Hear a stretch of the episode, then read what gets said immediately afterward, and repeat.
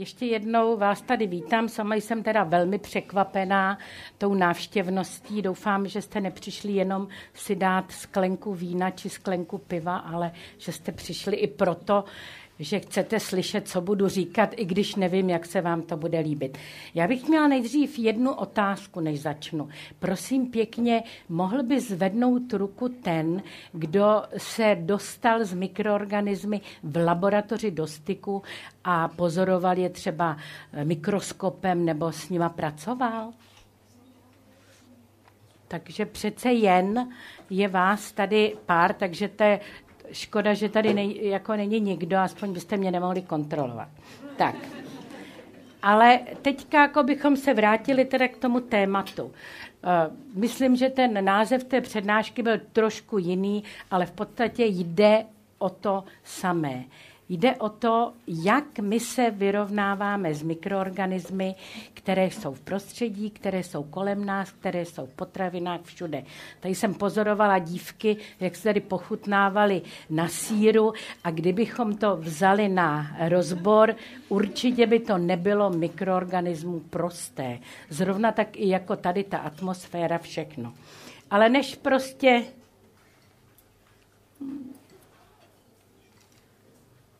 No, tak to už zase začínám. Jak si to? Další. To je ta technika, holt, no. Když to by, bych to tady malovala, tak, tak to bude jinak.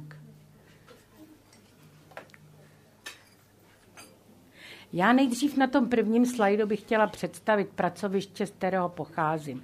Již tady paní doktorka říkala, že jsem z Vysoké školy chemicko-technologické, což je pravdou, a i tamhle je emblém, nový emblém, znak naší vysoké školy. A na druhou stranu ještě bych chtěla přiblížit konkrétní pracoviště, a to je katedra, nebo respektive Ústav biochemie a mikrobiologie z Fakulty potravinářské a biochemické technologie. A ještě, abych to zúžila ještě více, tak v současné době jsem vedoucí akreditované laboratoře, která se zabývá eh, rozb- mikrobiologickými rozbory potravin a také mimo jiné geneticky modifikovanými organismy. To znamená, že jsme schopni stanovit, zda teda ta vaše sojová pochoutka nebo kukuřice, zda teda je geneticky modifikovaná, čili nikoliv. Ale hlavní, hlavní, výborně, děkuji. Můžu si vzít ten ukazovadlo? Nemůžu.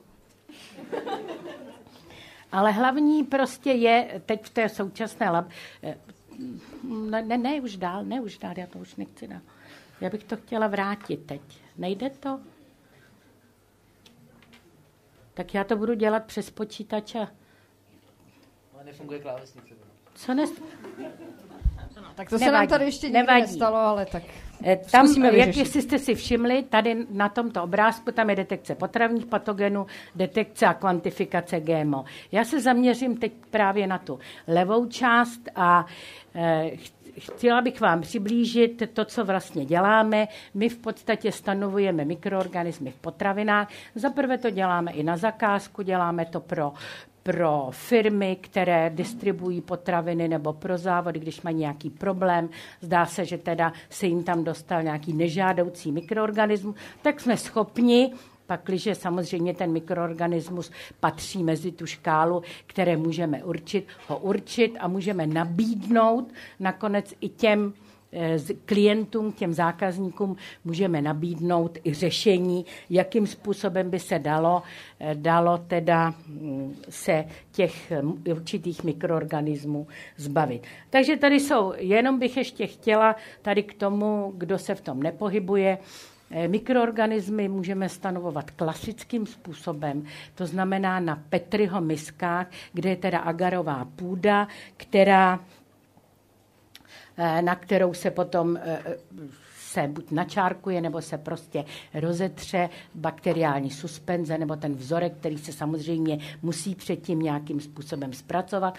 No a pak se sleduje, co naroste, a pak existují další testy, které to přibližují, biochemické testy, imunotesty, a v současné době jako prakticky v řadě dalších oborů dominují testy molekulární biologie, je to založeno na polymerázové řetězové reakci. To můžeme potom, kdo by měl třeba zájem o tom jako konkrétnější, tak můžeme o tom hovořit dál.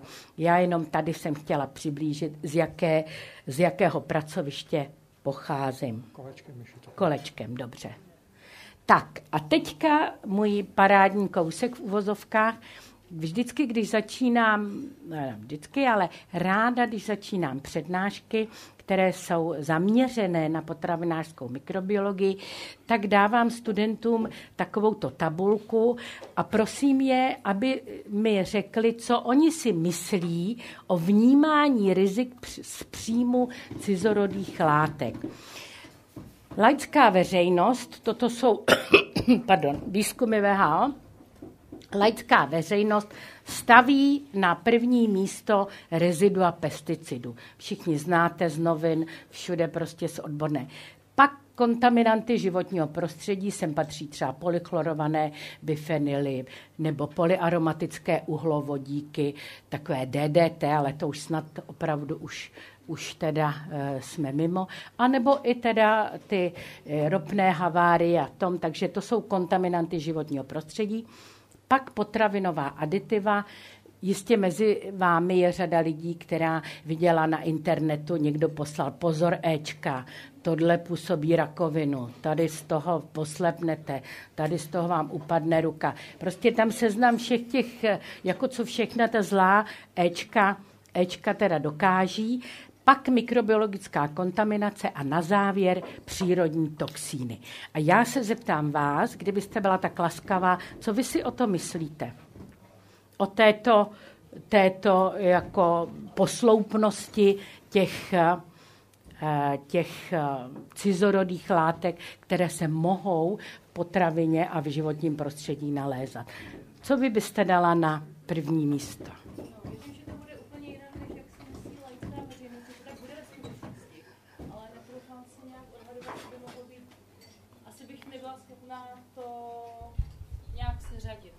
No a je tady někdo, kdo by, mi, kdo by si troufal a kdo by řekl, co by mohlo být na prvním místě?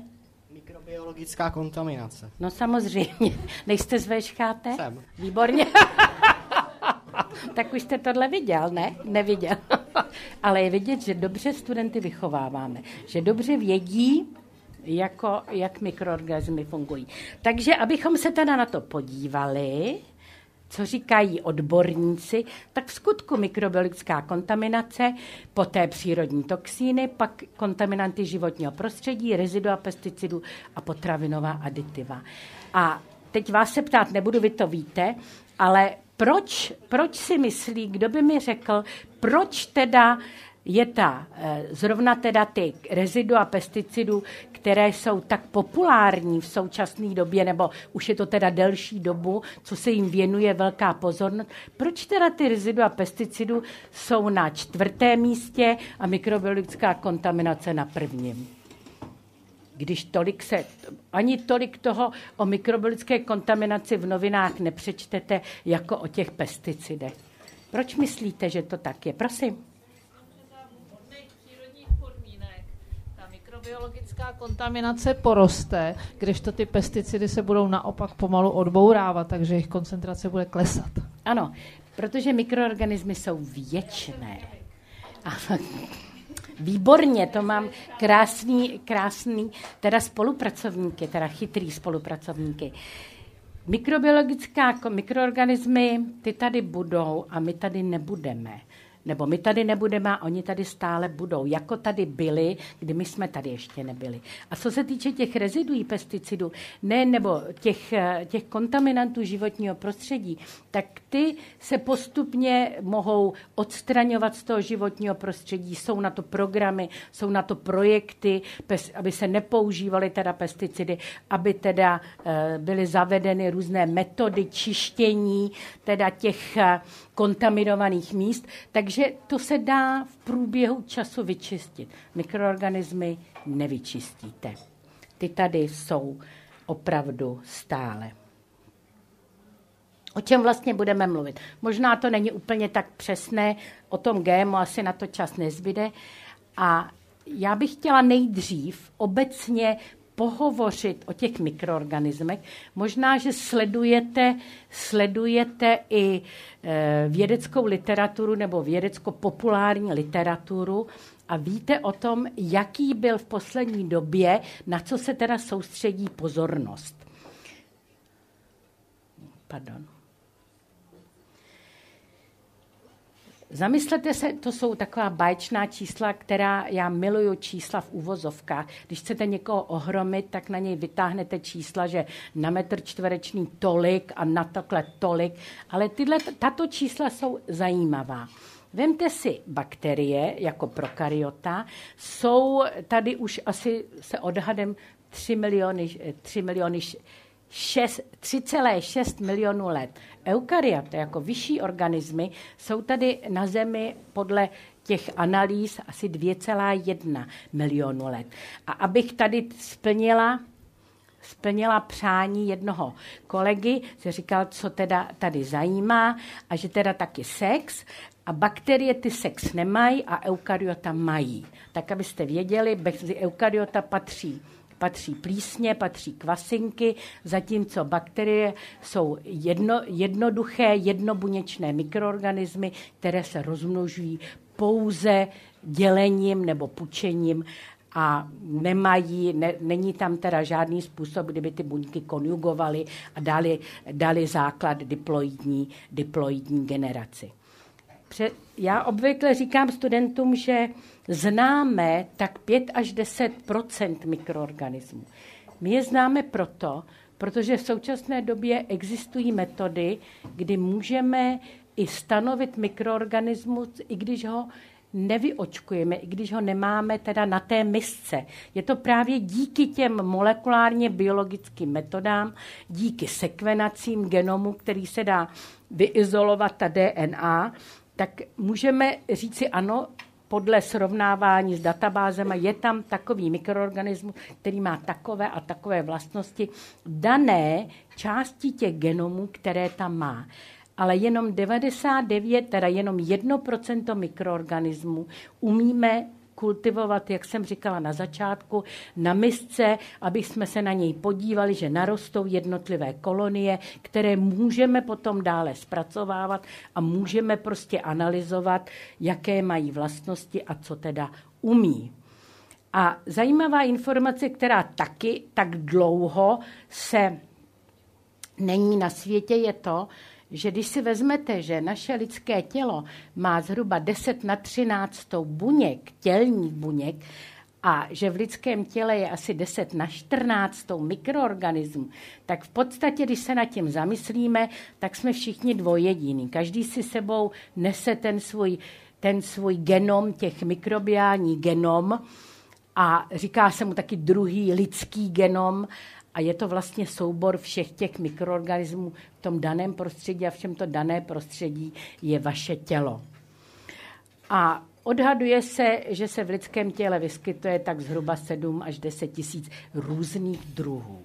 Takže doufám, že jsem vás teď ohromila, kdo to ještě nečetl a kdo to ještě neslyšel, čísly, které ukazují, jak významné mikroorganismy jsou.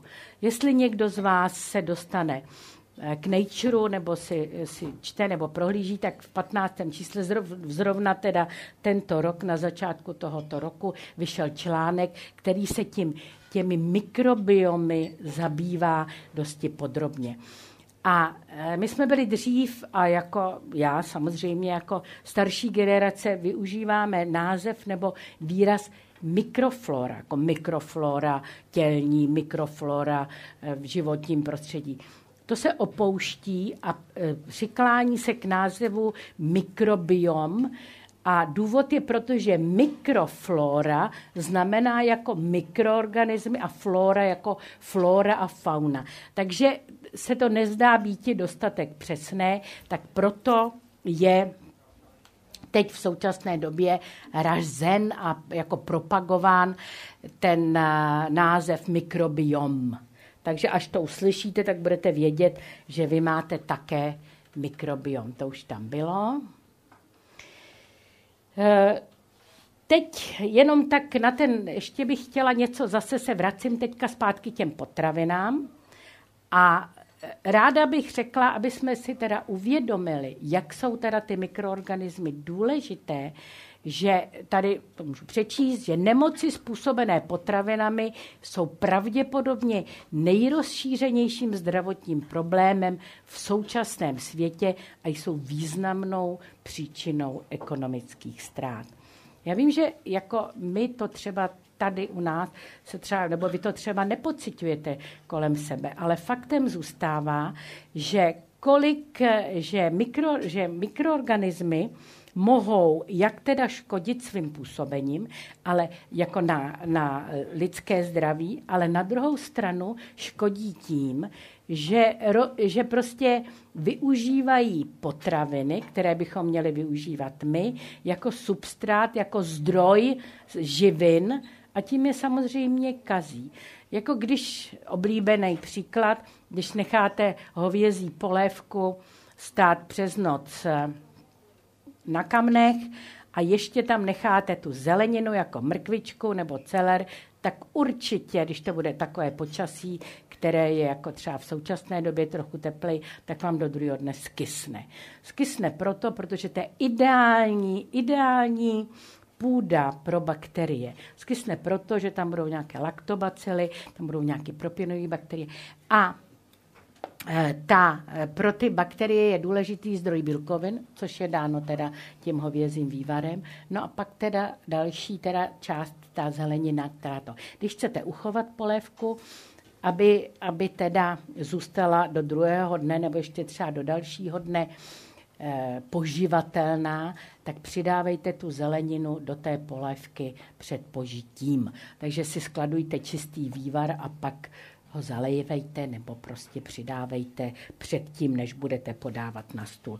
Těch, těch způsobů, jak zahřát a jak to, tak je několik.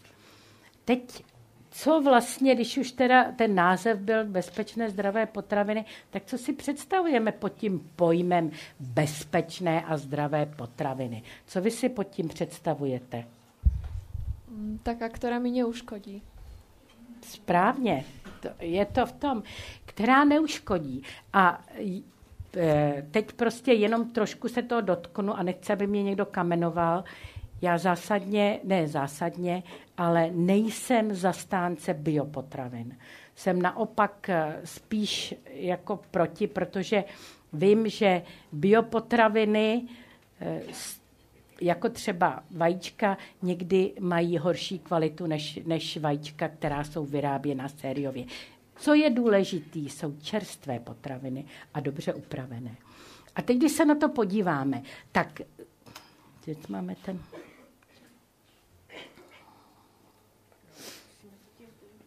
Ne, já nechci, já chci svítit. Já chci svítit. Eh, řekli byste, že vajíčka, vajíčka jsou sterilní? Jako mě, když prostě vyjdou z té slepičky, mají tam ten váp, vápnitý obal, jako tu skořápku, kde je teda hodně vápníku, tak asi by mohly být sterilní, ne? Co vy myslíte? Já bych řekla, že uvnitř jo, ale na povrchu určitě je tam spousta... Uvnitř jsou? Nejsou. protože ty mikroorganismy zaprvé se tam dostanou už teda ty, v té slepičce, v té kloace, než teda se to vajíčko vytvoří, protože často jsou zamořeny ty chovy, ne často, ježišmarja, abych tady něco neřekla, to pak vymažem. A, aby mě pak někdo nekamenoval, ale je možnost, že prostě je ten chov nakažený třeba tou salmonelou a ta salmonela se dostane už v příběhu ty tvorby přímo do toho vajíčka. Takže už vychází ven a přesto teda už má, má teda salmonelu. A nebo se může stát, že často teda, já taky si beru vajíčka od slepičky, jak se říkalo za mé babičky, když dostali vajíčka od někoho, kdo choval slepice. A někdy jsou ty vajíčka pokrytá trusem, protože se to, že, z toho, vybere se to rovnou, rovnou teda z toho kurníku.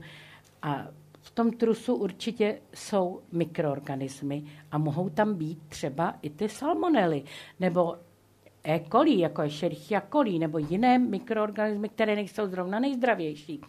A mohou se tam dostat přes tu skořápku dovnitř, protože jako když třeba nemá dostatek, dostatek vápníku ta slepice, tak tam jsou takové pory, že to může penetrovat dovnitř. Takže ty vajíčka si nemůžeme být jisti, jistě, že jsou úplně, nám zajistí to zdraví. Já už jsem se jednou téměř znemožnila v uvozovkách, když jsem pro nějaký interview jsem říkala, že já celý, že mám ráda tatarský biftek i s těmi syrovými vajíčky. A pak ten článek zněl jako miluje tatarský biftek nebo něco takového. A tam zrovna teda v tomto by mohlo být i opravdu, když to maso nebude čerstvé, bude špatně ošetřené, tak ta salmonella tam může být určitě, můžou tam být paraziti, jako třeba svalovet, může tam být to v tom vajíčku, jak by smet, ale já musím zaťukat na dřevo, že ještě teda sem, se mi teda žádná takováhle příhoda nestala. Zelenina, no může být zelenina, co je, co je na nejdůležitější, jaký krok je nejdůležitější při tom, když si děláte saláty? Děláte si saláty? Tak co je nejdůležitější? Ano, tam je nejdůležitější ta úprava předtím, než ty saláty, saláty vyrobíte, než je teda uděláte. A proto taky jedním z takových rizikových potravin, jako z těch ready to eat, jsou třeba saláty, které se prodávají, prodávají v těch komerčních sítích a jsou už teda nakrájené jako koleslav nebo prostě nakrájená už ta, ty saláty, mrkev a všechno a prodává se to už v krabičkách a vy si to vezmete domů a můžete to netýst. Kdyby tady při této příležitosti neměli dostatečně, dostatečně účinný ten proces toho umytí, toho zbavení těch a stejně všechny mikroorganismy se tím nezbaví, tak to je pak jeden, jeden z těch, jeden z těch příčin, jedna z těch příčin, kdy dochází i k některým epidemiím.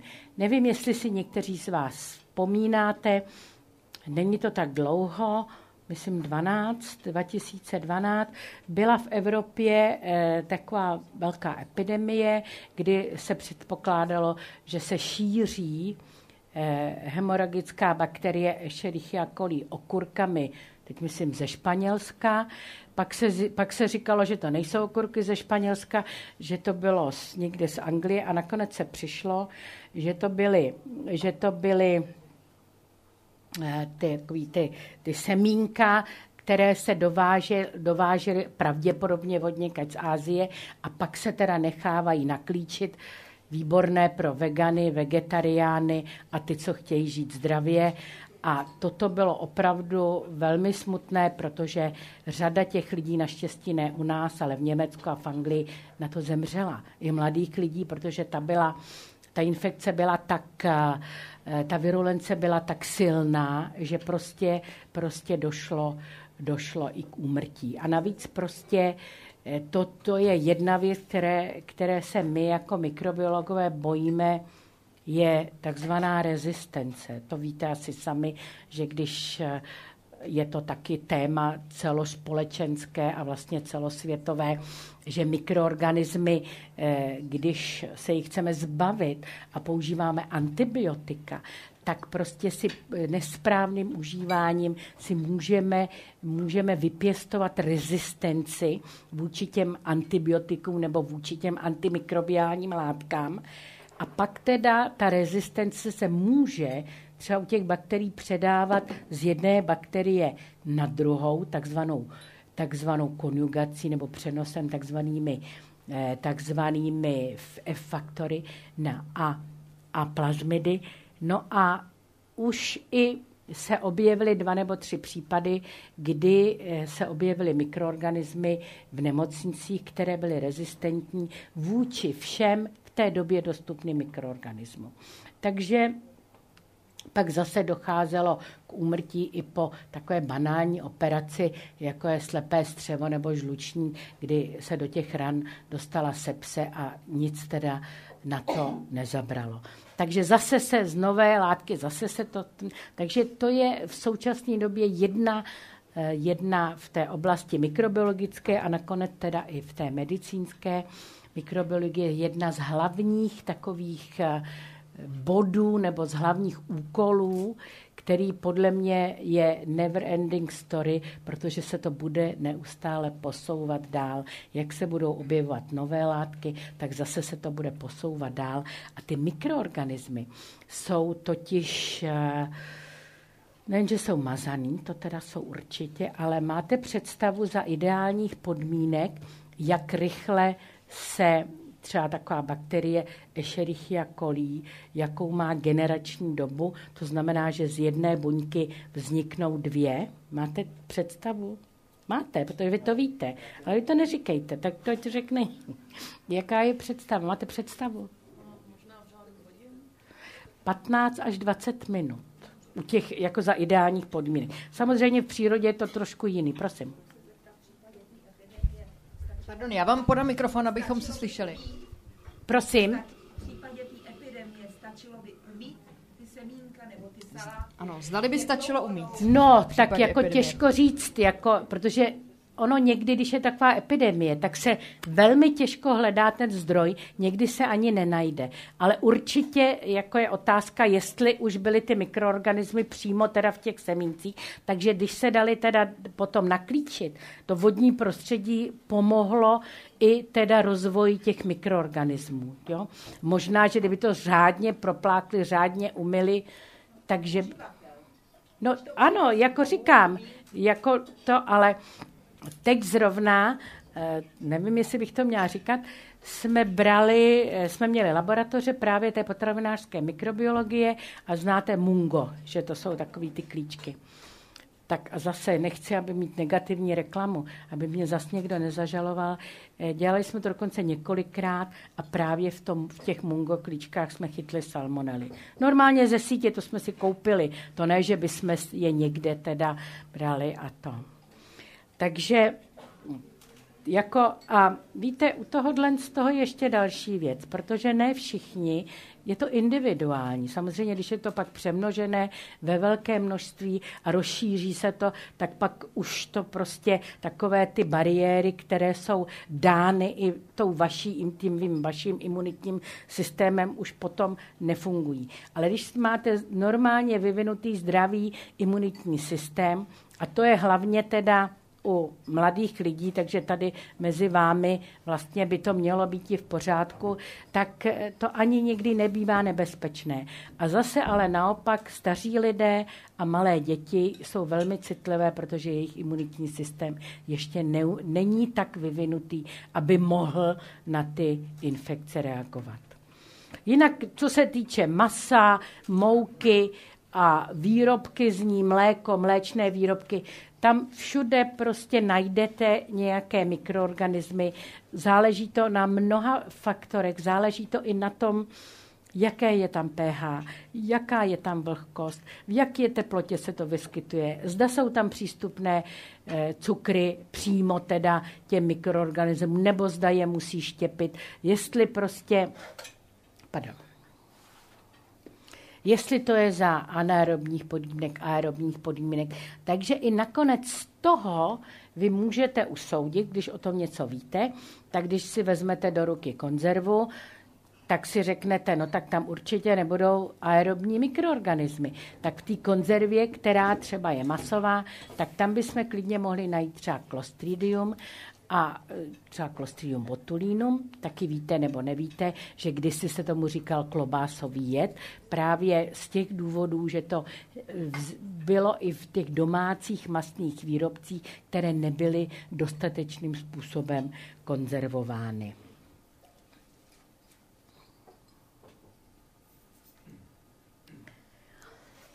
Oh, teď ještě, abyste si nemysleli, že teda mikroorganismy jsou jenom zlé, já vždycky říkám zlé a hodné mikroorganismy, tak jsou i mikroorganismy žádoucí, je to teda ta přirozená mikroflora, i ta naše mikroflora, kterou třeba máme v zažívacím, v zažívacím traktu, protože ta nám vlastně pomáhá i zpracovávat potravy, potravu, kterou bereme a, a je, je i tento její složení je vyvážené i s ohledem na náš stav fyzický, ale jak se ukazuje i duševní, protože teď jsem zrovna byla na velmi zajímavé přednášce, kde se mluvilo o tom, že i to složení mikroorganismu může ovlivnit nervovou činnost. Tak uznejte, že teda to je fascinující. Tak jako mě napadla taková myšlenka, že to možná budou mimozemšťané a že teda nás takovýmto způsobem diriguje, ale to je zase, prosím pěkně, spíš můj výmysl a žert, než teda samozřejmě vážná, aby to někde, někdo neinterpretoval.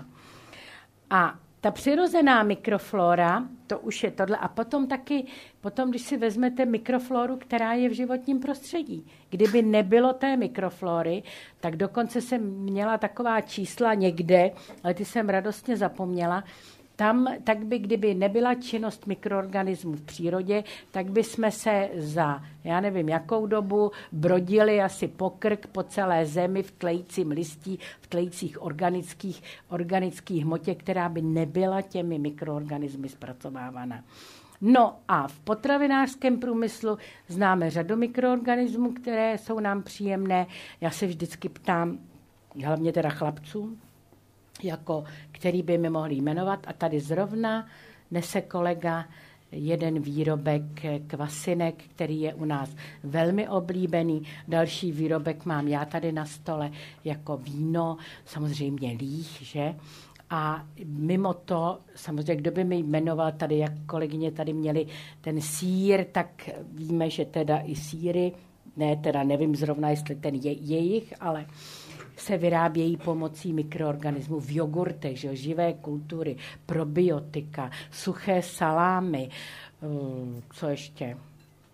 Tak ještě i bychom našli další příklady, kdy se teda mikroorganismy využívají. A nejen teda v potravinářském průmyslu, ale i v jiných typech, typech průmyslu, třeba při vyčiňování kůží, což je tak, anebo při při dolování drahých kovů se používají mikroorganismy, které jsou schopné absorbovat tu, ten, ten kov a dělá se to tam třeba hlavně v Chile, v dolech na měď, kde už se to nevyplatí tou technikou těžkých, tý, tou těžkou technikou, jak se to dělá mikroorganismy. Takže vidíte, že ty mikroorganismy opravdu, a to si říkáme jenom zlomek toho, co ty mikroorganismy umí, a my vlastně jsme tady dneska proto, aby jsme si říkali o tom, jaké jsou ty mikroorganismy v těm potravinářském průmyslu a co nám, co mohou pro nás udělat, či nemohou. Já teda se bojím, že vám vypálím oko, já to budu muset takhle nastavit.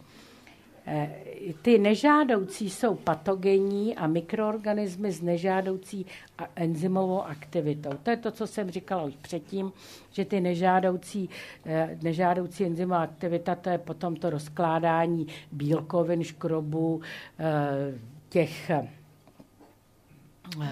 škroby, bílkoviny, tuku, které je zhusta provázeno i teda změnou té konzistence a i nežádoucími zápachy. Ale ty mikroorganismy, které dělají, teda které mají tuto nežádoucí enzymovou činnost, nemusí být vždycky pro nás patogenní.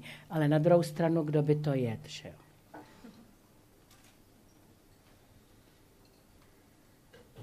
Takže co se týče to jenom takto, takže to je vlastně zase nejen teda bakterie, ale viry, paraziti a pak ty metabolity a toxíny, aby jsme se trošku pohnuli. Tohle zase k tomu, při té určování nezávadnosti potravin, my máme takzvané indikátorové mikroorganismy, to určitě budete znát, kdo teda vlastní chalupu, hloubil si tam studnu a dával si potom schválit, zda teda ta studna má nezávadnou vodu nebo má, tak tam indi, jako indikátorové mikroorganismy se počítají právě koliformní bakterie, bakteria Escherichia coli, které svojí přítomností nám indikují, že by tam mohla být také ta salmonella. Takže to jsou indikátorové mikroorganismy, které mají podobné podmínky pro růst jako mikroorganismy, které jsou patogenní. Pak ty podmíněně patogenní nebo patogenní jako alimentární infekce, to znamená, že po jejich požití oni sami ve vás vyvolají nějakou tu imunitní reakci a pak je to další, další oddíl mikroorganismu a to jsou mikroorganismy, které produkují toxíny, které zase působí negativně na naše zdraví. Z těch toxínů určitě všichni už jste slyšeli o botulotoxínu, který má být jeden z, jako z nejtoxičtějších jedů. A v učebnici paní profesorky Šilhánkové, mé učitelky, tam byl, to, to si pamatují i studenti a všichni, tam bylo, že jeden miligram botulotoxínu může způsobit smrt šestnáct tisíc lidí. Takže já už od té doby, co jsem to četla, stále přemýšlím, jak se to zjistilo, že snad ne experimentálně.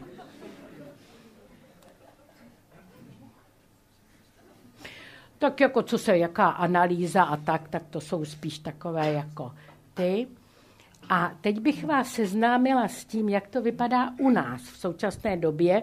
Toto jsou, toto jsou prakticky teda výsledky, nebo respektive tam budou, tam budou e, přímo teda grafy, výsledky, které pokrývají vlastně recentní, recentní údaje, které existují. Jinak opět teda můžu jenom konstatovat, že to je velký jako celosvětový problém. Představte si, že ten problém máme jako u nás, že Evropa se pokládá za, za vyspělou, vyspělou lokalitu na světě. A teď si vezměte, jak to teda asi vypadá, jak to asi vypadá v Africe, jak to asi vypadá třeba v Asii někde, kde teda nejsou prakticky, nejsou vůbec rádi, že teda nějaké jídlo jako mají. A vůbec teda nekoukají na to, zda teda je bio nebo nebio, zda teda je G M O nebo není G M O. Ale to zase jsou takové kacířské myšlenky, to zase prosím pěkně neberte vážně, to je zase jenom můj názor. Tady je zase zopakováno prakticky to, o čem už jsem hovořila. A to jdu zase do, dozadu. Oh, jinak um, ty alimentární onemocnění, to zase teda, to jsou spíš takové, eh, takové definice, že požití tekutiny či potraviny, která vchází do organismu, vstupní brána samozřejmě jsou ústa, trávící trakt, teď bakterie, které, kterých si tři, ještě něco řekneme, ale nejsou to jenom bakterie a v poslední době se věnuje velká pozornost i virům, které se mohou šířit potravinami a dříve se jim nevěnovalo, nevěnovalo tolik pozornosti i z těch důvodů, že jejich stanovení nebylo jednoduché. Proč, víte, proč teda viry nemůžeme naočkovat na misku jako, jako bakterie? Já do písemky dávám takovou takovou záludnou otázku, na které agarové půdě rostou viry. Takže tam se dovím řadu zajímavých věcí a Víte, jako, jak to teda je? je? Existuje taková půda, na které rostou viry? No existuje. Existuje. Tady jsme všichni ty půdy. No jasně, ale to já myslím na té agarové misce, takže to takhle jako nebagatelizujte. Tak nějaké tkáňové kultury. Tkáňové kultury. A proč? Protože ty viry potřebují hostitelskou buňku. Správně, protože viry nemají svůj protosyntetický aparát. Oni jsou tak mazené, že vniknou do buňky. Nejen teda do lidské buňky, ale vniknou do bakteriální buňky. Vnik, jsou prostě viry, viry rostlin, viry mikroorganismů, viry zvířat, viry, eh, lidské viry. A tam využívají ten protosyntetický a vlastně teda ten aparát, kde se, teda, kde se replikuje D N A pro pomnožení své D N A a pak se teda zase, zase dostanou dále. Takže stanovení těch virů se dá dělat, buď teda se to dělalo třeba přes, přes laboratorní myšky, přes živé organismy, anebo teda přes tkáňové kultury, což není jednoduché a když se to nedělá profesionálně, tak leckdy leckdy ty výsledky nejsou, nejsou reprodukovatelné. A zase se musím vrátit k tomu rychlému rozvoji v těch biologických vědách a k té molekulární biologii, kdy teda využití těch molekulárně biologických metod, jako je ta polymerázová řetězová reakce, nám dává možnost ty viry prakticky velmi rychle, velmi rychle eh, identifikovat. Takže i z těchto důvodů se i z té větší jednoduchosti té analýzy nám potom vyplývá i to, že najednou vidíme a můžeme analyzovat příčiny některých nemocí, které jsme přikládali třeba mikroorganismům nebo něčemu jinému, že jsou způsobené, způsobené viry. Když byste se tady k tomu kdokoliv chtěl zeptat, protože už o tom tady hovoříme, tady mezi ty, mezi ty viry, které jsou teda, že, herpes viry, eh, toxíny, že, tady Staphylococcus aureus, Bacillus cereus. A v podmínkách naší republiky jsou nejčastěji takzvané, kampel, ne takzvané, ale kampylobakteriózy, to je počeštěný název, a salmonelózy. A ty jsou nejrozšířenější. Za chvilku vidíte pár grafů, které by vám toto měly dokázat a, a říct, co to. Výrazný nárůst v poslední době je také té virové hepatitidy A, což je označená jako infekční žloutenka a je to nemoc jako špinavých, také jako nemoc špinavých rukou. Tak už jsem zase zpátky. Tohle je za rok dva tisíce třináct, protože rok dva tisíce čtrnáct se ještě jsem nenašla, asi to není ještě úplně vyhodnocené. A podívejte se na ten koláč, na ten koláčový graf, ty jsou také oblíbené. U salmonellos tam byly deset různých epidemí, epidemií, pak u Campylobacterios dvě epidemie, ale to nesouvisí s tím, co jsem teď říkala. Epidemie to znamená, že třeba v domově důchodců mají já nevím, třeba kolínka nějakou omáčkou a osmdesát procent lidí, kteří to sní, dostanou nějakou alimentární onemocnění. Tak tomu se říká epidemie. Jo? A u těch Campylobacterios tam to může být i třeba z drůbežího masa. Takový krásný příklad je, už se nám zase blíží teplo, blíží se nám doba grilování a těch, jako to, které se u nás stalo. Též teda velmi oblíbeným, jako třeba v Americe a jinde. A tam velmi záleží na tom, jak to maso ogrilujete a jak teda třeba to kuře celé, když se griluje, nebo i ty řízky, protože ty kampylobaktery jsou velmi častým, velmi častým kontaminantem kuřecího masa nebo vůbec drůbežího masa. K tomu můžeme pak si říct více. Shigelloza, vidíte, jedna epidemie, v podstatě shigel, jako ta uplavice většinou, nebo ne většinou, ale v současné době si můžete převést třeba z Egypta, protože tam teda jsou ty shigely a jsou dokonce takové velmi aktivní. A je, to, je řečeno i to, že to, co třeba neuškodí těm lidem, kteří v tom žijí, tak se s nima žijí tak jako v přátelském vztahu, tak když tam přijede cizinec, který je úplně z jiného prostředí, tak ten potom odchází nebo respektive odjíždí s křečemi v žaludku a nechce už nikdy Egypt vidět.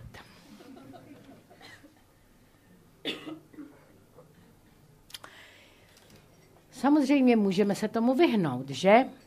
To, co řada, řada hospodyň dělá, já také, i když vím, že bych to neměla dělat, ochutnávání syrových mas i těsta, nedostatečná úprava masa, syrová vejce, to jsem vám říkala, že mám ráda ten tatarský biftek, zaručené ne, nepečené moučníky, právě i teda svajíčky, nepasterizované mléko.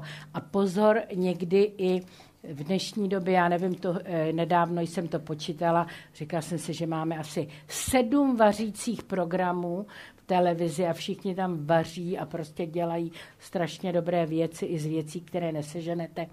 Tak i tam se může teda stát, že doporučují něco, co když jako řádně pak neošetříte, tak můžete skončit tím, že máte nějaké to alimentární onemocnění.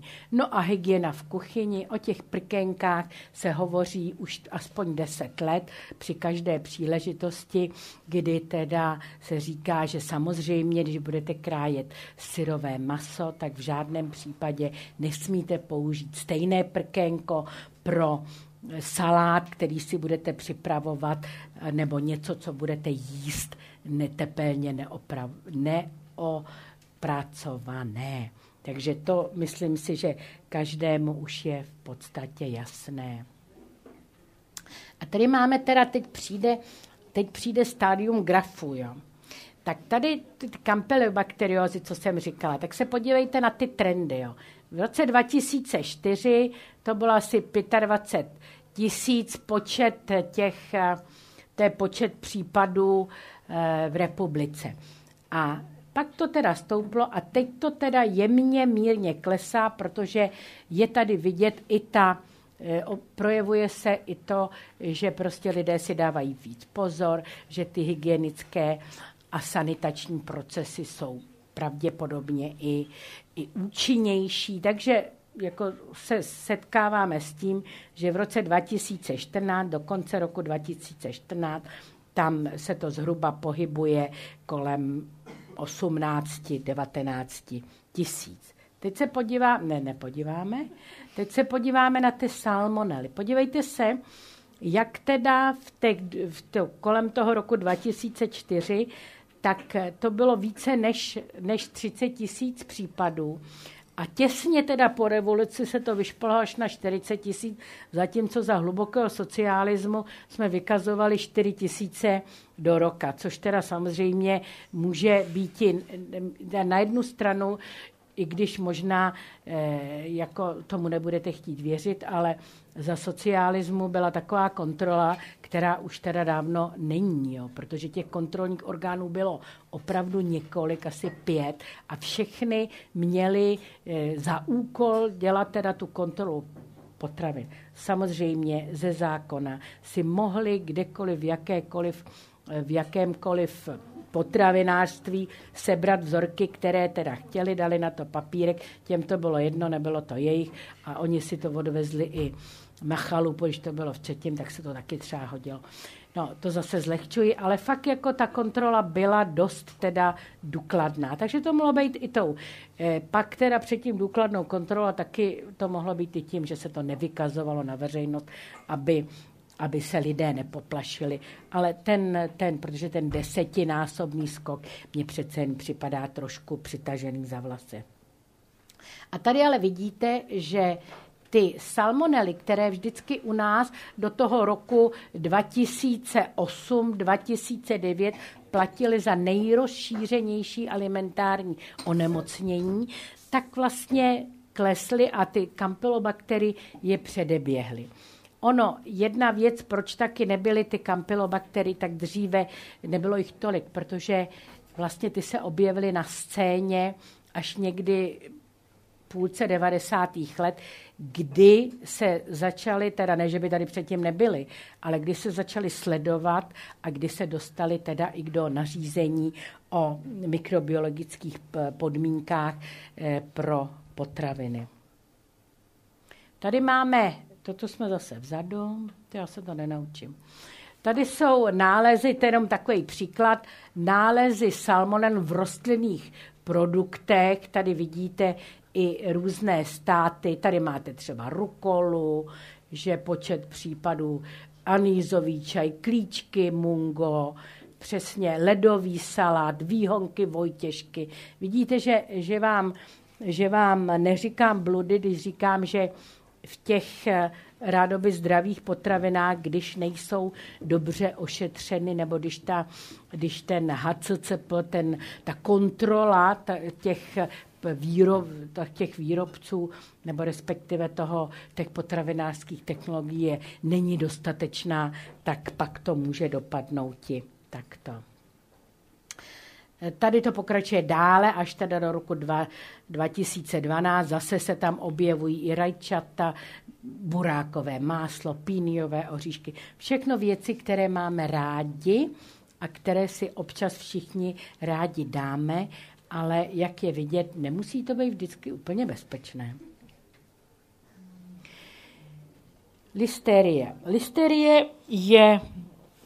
Listeria monocytogenes je patogen, který se, v souča- se, který se klasifikuje jako jeden z nejnebezpečnějších patogenů.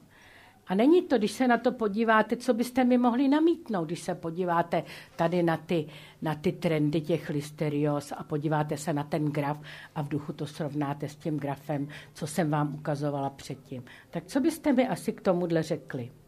Můžete mi říct, no prosím vás, jako tady to má z takových asi osmdesáti těch e,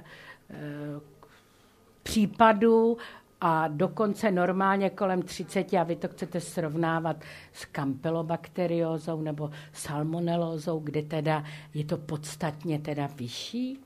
No chci to srovnávat. A to proto, protože ta listeria monocytogenes má a vždycky se to tak kolem toho drží třicetiprocentní úmrtnost. Což teda u těch, u těch předcházejících dvou to není, samozřejmě ta úmrtnost je také, ale ta úmrtnost se tam pohybuje právě v těch skupinách věkových, o kterých jsem hovořila. To znamená teda o těch malých dětech a o těch, těch a samozřejmě lidé s postiženým imunitním systémem. Když bude někdo, kdo teda má třeba AIDS nebo má jinou teda chorobu, která jeho systém teda oslabuje, no tak samozřejmě bude i citlivější vůči salmonele a jiným patogenům. A v čem je ta listeria monocytogenes nebezpečná? Je v tom, že penetruje do buněk a u těhotných žen obzvláště působí, působí potraty a abort, a nebo poškození toho plodu, takže prostě je pak, no prostě poškozený, to dítě je poškozené.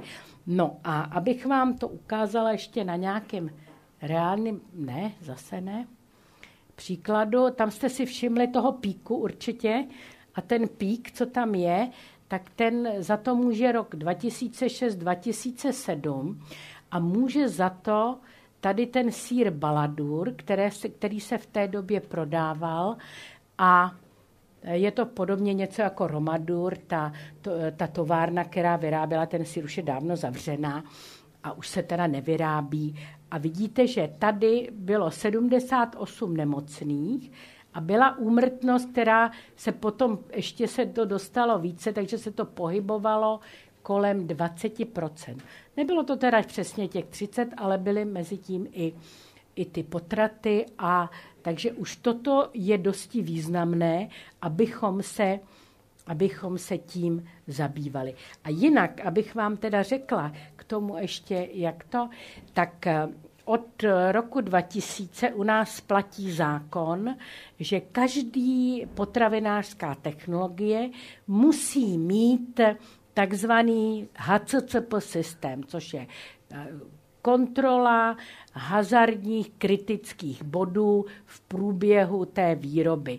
Když jsme mluvili o těch salátech, tak kdybych já vyráběla, vyráběla takové ready to eat saláty a dodávala je do tržní sítě, tak bych musela mít takový H A C C P takový systém, kde bych měla popsáno, ano, teď v tomto kroku je to nebezpečné proto, v tomto kroku je to nebezpečné proto a musela bych dělat pravidelnou kontrolu, jestli prostě nemám po tom umytí příliš teda těch mikroorganismů, které by tam neměly být. No a tady v té továrně H A C C P měli, ale asi to tak vypadalo, jako to známe a myslím, že nebudu, nikoho neurazím, když řeknu, že náš národ je takový národ švejků, takže jako dobře, tak vidím papír, no tak to tam, Jardo, podepiš, že jsme to zkontrolovali, viď, no jo, prosím tě. Takže ten H A C C P fungoval jenom na tom papíře, protože když se šlo potom do toho provozu, tak se zjistilo, že tam je nějakých deset na šestou, deset na osmou těch listerií. Takže to prostě, kdyby, kdyby, to, kdyby to kontrolovali, tak by asi k tomu vůbec nedošlo. To je jenom taková vsuvka. Tady jsou, tady jsou trendy virový hepatitit. Vidíte virová hepatitida A a virová hepatitida E.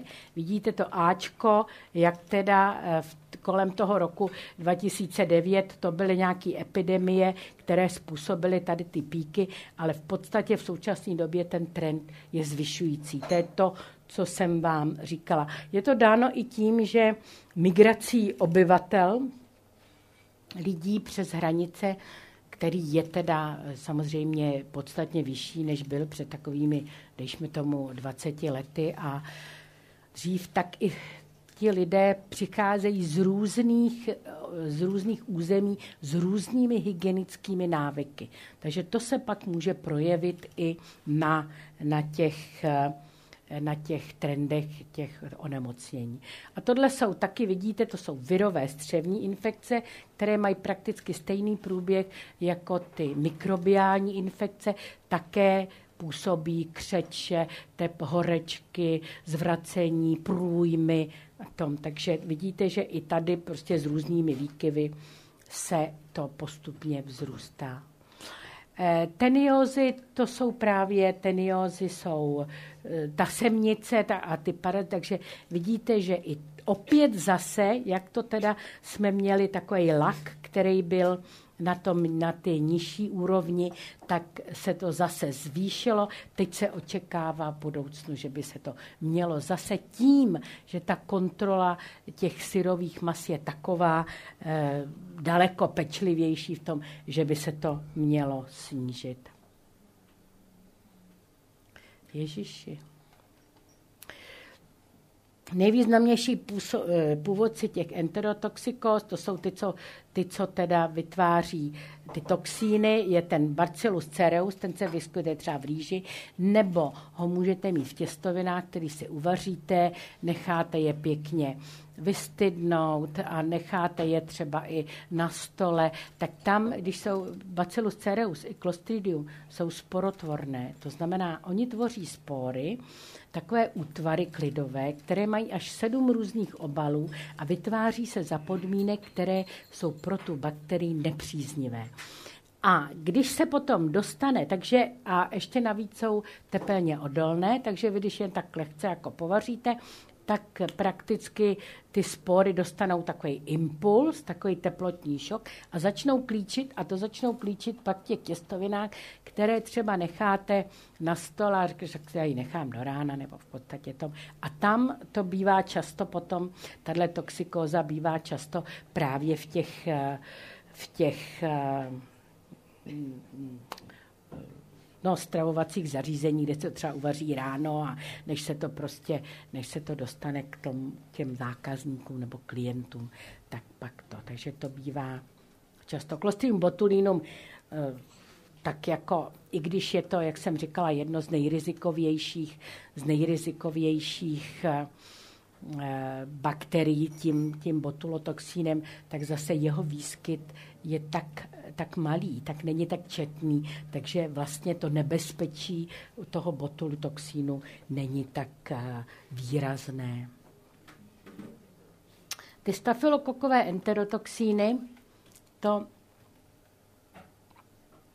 to je mimochodem taky jeden topik, jak se česky říká, našeho výzkumu, tak v podstatě to je velmi zajímavé, protože ty toxíny jsou jsou termostabilní. Jsou to proteiny, ale jsou termostabilní. Takže zase při tom povaření můžou tam zůstat a můžou teda způsobit tu toxikózu. Ta jejich, to, ta jejich toxikóza je rychlá a trvá, dejme tomu dvacet čtyři, maximálně čtyřicet osm hodin a pak teda zase sama odejde. Tak předpokládám, že řada z vás už něco takového prožila, že jim bylo šíleně, najednou šíleně zle, zvracení, křeče, chtělo se jim umřít a do těch dvacet čtyři hodin to prostě, to prostě přešlo.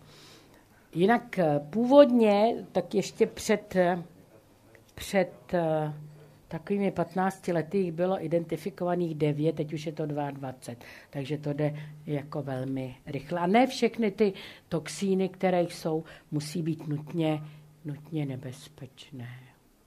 To už jsme byli. Tady toto je, toto jsou kvůli, to jsou ty aktuálně, to jsem vám říkala, ty naklíčená semena a výhonky rostlin, tak to jsou právě, to byly ty Escherichia, Shigella, toxín Escherichia coli, jako Shigella produkuje toxín a to jsou Escherichia coli, které produkují podobný toxín, takže v angličtině to zní jako Shigella-like toxín a je to teda u, těch, u té Escherichia coli. Takže to je zase, jak jsem se o tom zmínila předtím, je to jedno z témat, které se také řeší a je snaha o to zjistit, jakým způsobem prostě opracovávat v uvozovkách ta semena, aby k tomu nedocházelo. Můžu jenom mít dotaz krátkej? Ano. Jenom těm napíčeným semínkám často se lidi napíčnou sami doma. No. No já vás nechci, já vás Pardon, nechci... Jenom zopakujeme otázku, aby jsme ji měli nahranou. Aha. Tak vy jste se ptal, eh, zdali to, ne, u, u naklíčování semen, zdali to riziko hrozí také při, eh, při do, domácím pěstování, tak? Hmm. Jistě, že hrozí. To ty, ty případy, co byly, co se teda objevily před těmi třemi, čtyřmi lety, tak to si pěstovali doma. Že? To si prostě to lidé, kteří si jako vytyčili zdravý způsob života, který obnášel i to, že si pěstovali a že jedli taková semínka. Ani ne, prosím vás, jako já nechci vás děsit. To mě připomíná to, že jsem, my taky máme tu eh, eh, univerzitu třetího věku. A já jsem přednášela právě něco také kolem potravinářské mikro a líčila jsem, jak teda ty listerie jsou, se vyskytují v těch sýrech zrajících pod mazem a že tam je to největší ten zdroj, že to, jak jsem kázala, ten baladur a že i v takových, jako, že bych nedoporučovala nivu a kamember a tyhle ty sýry, aby je jedly hlavně, hlavně teda také mladé, že jo, těhotné ženy a tak. A pak za mnou přišla jedna paní, kterou jsem absolutně vyděsila a říkala, no víte, já jsem dostala od dcery takovou jako krabici francouzských sýrů, já bych asi měla vyhodit. A můžu vám říct, že jsem měla úplně takový pokušení říct, víte co, přineste je, my to zanalyzujeme, jestli tam něco není. Ale mé lepší já zvítězilo, tak si mi říká, no tak to nebude určitě a takový jako to. Paní se nic nestalo, i druhý po, po měsíci přišla znova. Jo, takže jako, ale já neříkám, že všechna ta, ta semínka, samozřejmě, ale jako ta možnost tady je. A když si to budete pořádně promývat. Ale asi ano, moje dcera myje, myje eh, ty... citrony a pomeranče mi je nejdřív jarem a pak to teda dál proplachuje vodou než to. Já jsem v tomhle tom asi jako všichni, kdo s tím přijdou do styku, mám pocit, že mě se nic stát nemůže a že prostě my s nima kamarádíme a my s nima žijeme takové symbioze, takže já takovéto věci nedělám, nejsem tak úzkostlivá. Možná se mi to jednou vymstí, že to bude potom. Samozřejmě, ve všem. Ale co to je teda? Vlažnou vodou, teplou vodou, jenom opláchnout nebo... No, víte co, já vám co je řeknu... správná míra? Pardon, jenom zopakuju tu otázku. Co je správná, abychom to měli nahráno pro ten, pro ten záznam, takže vlastně otázka zní, co je správná no, míra jako při takhle, já vám potravy. Řeknu, že správná míra je vlažná voda. Vy to umyjete vlažnou vodou, dostanete to a přijdete a řeknete, ta Demnerová, jo, ona mi doporučila vlažnou vodou. A já teda mám teď průjem a div jsem, mám smrt na jazyku, jo. No, to bude záležet taky na tom, jak teda... Jak je, jak je to znečištěné, že jo? Ale když to řádně promijete tou vlažnou vodou několikrát, tak si myslím, že by to nebezpečí nemělo hrozit. A doufám, že, že to přežijete.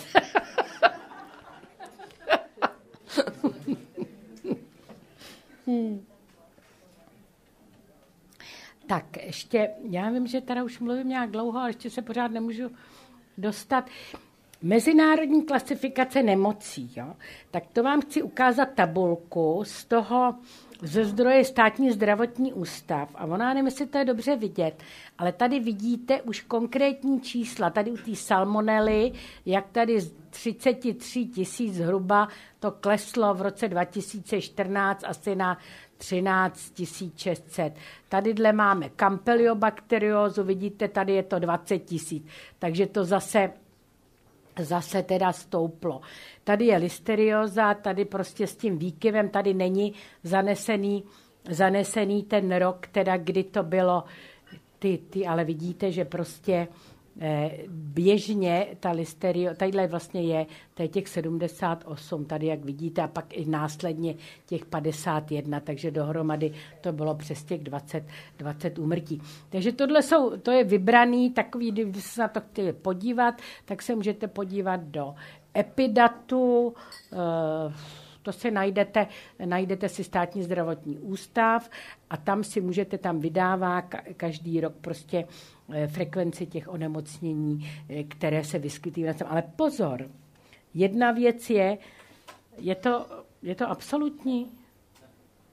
Nemůže to být absolutní, protože řada z vás, když dostane takovou, já nevím, enterotoxikózu, stafylokokus, nebo dostanete, dostanete i, dejme tomu, jako lehčí průběh salmonelózy, tak nepůjdete k doktoru, že? Naperete se endiaronem a já nevím, vemete všechny ty, všechny ty přípravky a čekáte, že to prostě až, až když to nepomine, tak cítíte se stále hůře a hůře, tak jdete k lékaři. Takže to jsou prostě jenom případy, které jsou lékařsky podchycené. A odhaduje se, že tak dvě stě procent navíc ještě takových případů je. Bez toho, aniž by teda... Ano? Tohle je teda pouze čísla z lékařských hlášení, ne z... Ano, te, no jistě. Může, pardon, no, můžete zopakovat ještě otázku jednou? Jestli ty čísla reprezentují mikrobiologické analýzy, anebo jenom hlášení... No a jak by, bez... jak by to ten lékař poznal? Poslal by to do laboratoře. No jasně, no takže to je mikrobiologická analýza. To musí být potvrzený, potvrzený tím lékařem. Když vy tam přijdete, budete mít křeče, průjem, tak samozřejmě říct, je to salmonelóza, je to, je to enterotoxikóza, je to Shigella, je to tohle. Tak musí někdo prostě udělat analýzu, aby vám taky mohl nasadit příslušné léky. Protože když potom třeba je to, dali by vám antibiotika, tak musí udělat i rezistenci vašeho kmene vůči antibiotikům a vybrat ten optimální antibiotikum, který nejvíc zabírá. Jako to se dělá tak, že se veme ta Petriho miska, do té do té půdy se rozmíchá suspenze toho mikroorganismu, který se vyizoluje, a na tu půdu se pokladou disky, které se komerčně, komerčně vyrábí, a ty jsou napuštěny příslušným antibiotikem. Jako různými antibiotiky, které se používají. No, neprskám na vás. Tak a nechá se to kultivovat a pak se sleduje takzvané halo, nebo takzvaná prostě zóna čistá. Takže kolem třeba toho jednoho disku máte kulatou čistou zónu, že tam ty mikroorganismy nerostou. Tak to pro nás znamená, se proměří, řekne se ano, toto antibiotikum má největší nebo nejlepší účinek proti tomu danému mikroorganismu. Tím se zabývají v lékařských, tím se zabývají v nemocnicích, v mikrobiologických laboratořích, které vlastně slouží tomu, aby okamžitě analyzovali. Někdy to, na tom záleží i život, protože čím dřív zjistí, co to je za infekci, nemusí to být jenom infekce potravená, potravinová, čím dřív to zjistí, tak tím dříve můžou nasadit ta správná antibiotika. To je velmi, velmi důležitá, důležitá věc. No tak tohle je jasné, doporučení vybírat, umít, oddělit, vařit, chladit, vyhodit, když si nejsme jisti, jestli to teda jako ne už jako za, za našich babiček, já to taky na to taky jsem to v podstatě mm, zažila a to, že když byl dobrý jahodový džem ze zahrádky, zaručeně zdravý, tak když na něm byl takový hezký kožíšek, no tak se to nevyhodilo, že? Tak se vzala žíce, kožíček se sundal, vyhodil se a pěkně se to snědlo. Byl v tom cukr, bylo v tom ovoce, byla v tom energie, no tak se to přece nebude vyhazovat. Takže když si nejste jisti, tak je lepší to teda vyhodit, než teda pak mít třeba nějaké problémy. Já asi tu legislativu nebudu, jenom vás chci upozornit na jednu věc té legislativy. V současné době se řídíme podle nařízení Evropské unie. Jako Evropská unie chce sjednotit, sjednotit ten přístup k tomu, těm mikrobiologickým kritériím, která jsou teda daná pro ty potraviny. To znamená, co my tam máme sledovat, co je teda nejdůležitější. A na základě různých statistických údajů a v tom se dospělo k tomu, že tam je salmonella, listeria monocytogenes, tento enterobakter sakazakii se v současné době jmenuje Cronobacter sakazakii a předtím jsme ho nikdy v žádné, v žádné legislativě naší neměli. Dostal se tam proto, protože je rizikový pro eh, kojence do dětí asi do tří, maximálně do šesti měsíců, které jsou už teda od začátku svého života, mohou být nějaký třeba předčasně narozený nebo nedovyvinutý, tak, anebo nějaký poškozený ten jejich vývoj. Takže se krmí, krmí se těmi uh, instantní, instantní stravou, která je pro ně speciální. Tak v případě, že kdyby ten Enterobacter sakazakii se v té instantní mléčné stravě objevil a to miminko nebo to kojeňátko tím bylo nakrmený, tak tam ta, ta úmrtnost je asi devadesát devět procent nebo něco takového, prostě devadesát pět až devadesát devět. Ale můžu vás upozornit na to, že v naší V naši, u nás se ještě žádný takovýto případ neobjevil. Případy jsou popisovány třeba v Anglii, v Americe, v tom, a není jich mnoho. A do roku sedmdesát čtyři asi sedmdesát případů. Nejsem si úplně jistá, proč tam byl ten Enterobacter sakazakii nebo Cronobacter sakazakii eh, jako zařazen a jinak ho můžete izolovat z půdy všude, ale jako není pro nás jako nebezpečný.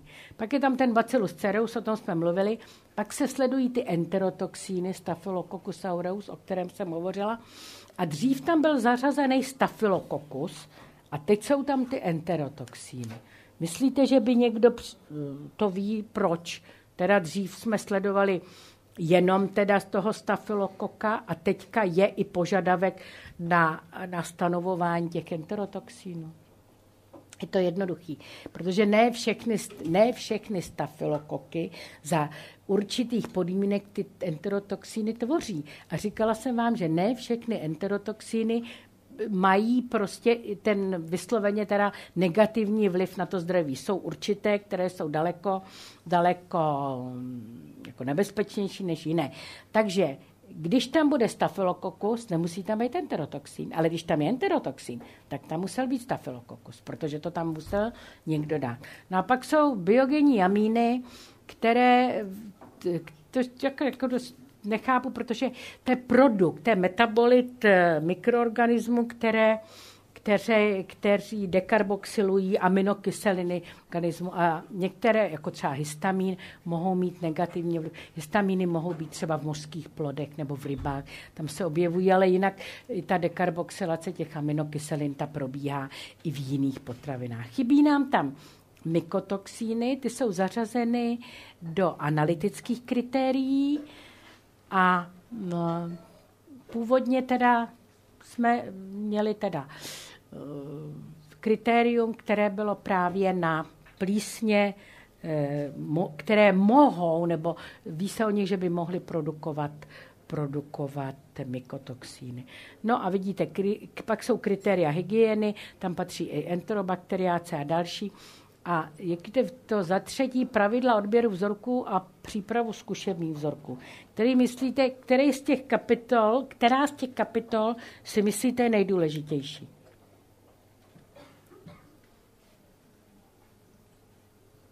Velký kvíz. Ten výrobní proces? Ta pravidla pro odběr vzorků. Víte proč? To není analytika, to je odběr vzorku. Vy máte vagon, máte vagon rýže. Teď vám řeknou, tak tam skočte a odeberte vzorek a zjistíme, jestli jsou tam plísně. Nebo bod. Tak stojíte před vagonem. Tak jako co? Má se na mě ta rýže vysypat nebo ne? Tam jsou pravidla, jak se to teda odebírá. Jo? A záleží na tom, jestli ty vzorky jsou sypké, tekuté, jestli to balení je, jsou třeba malá balení, jako jsou konzervy, nebo jestli můj oblíbený bramborový salát, nebo tyhle ty majonézové saláty. Tak jak nabrat ten vzorek, abychom si byli jisti, že opravdu máme vzorek, který je reprezentativní, protože ty bakterie, ani ty kvasinky, ani ty se neseřazejí do dvojstupu a neosídlí ten vzorek pěkně podle nějakého, nějakého vzorce. Prostě ty jsou někde, někde může být ložisko, někde nemusí být. Řeknu vám zase veselou historku z natáčení.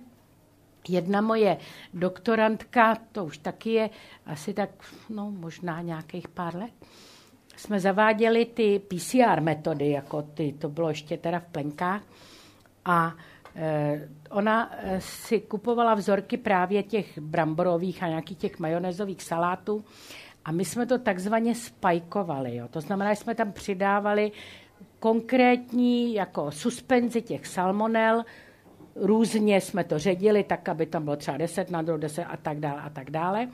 A současně se to stanovovalo klasickou mikrobiologickou metodou a současně se to stanovovalo tou metodou molekulárně biologickou. Tak to všecko to, přišla první pokus, nic. Říkám, prostě něco si s tím dělala, jako to musela si nějak zahřát, nebo to médium bylo asi ještě horký. Ne, prý ne, všecko bylo v pořádku, takže jak to zopakuj. Jsme koupili další salát, znova zase nic. A víte, na co jsme přišli? Že ty naše ubohé salmonely byly zahubeny konzervačními prostředky, co byly v tom salátu. No, takže jsme nemohli řádně dokončit pokus, protože toho tam bylo tolik, že si ani neškrtli. No, pravda, ten salát měl, já nevím, už si teď takovou docela dlouhou dobu na asi čtrnáct dní, nebo ještě na takový typ potravin, jako dost dlouhou, dost dlouhou dobu udržnosti, ale tohle to fakt, jako to bylo moc smutný. To jsme byli nešťastní, protože jako to je takový to profesionální neštěstí.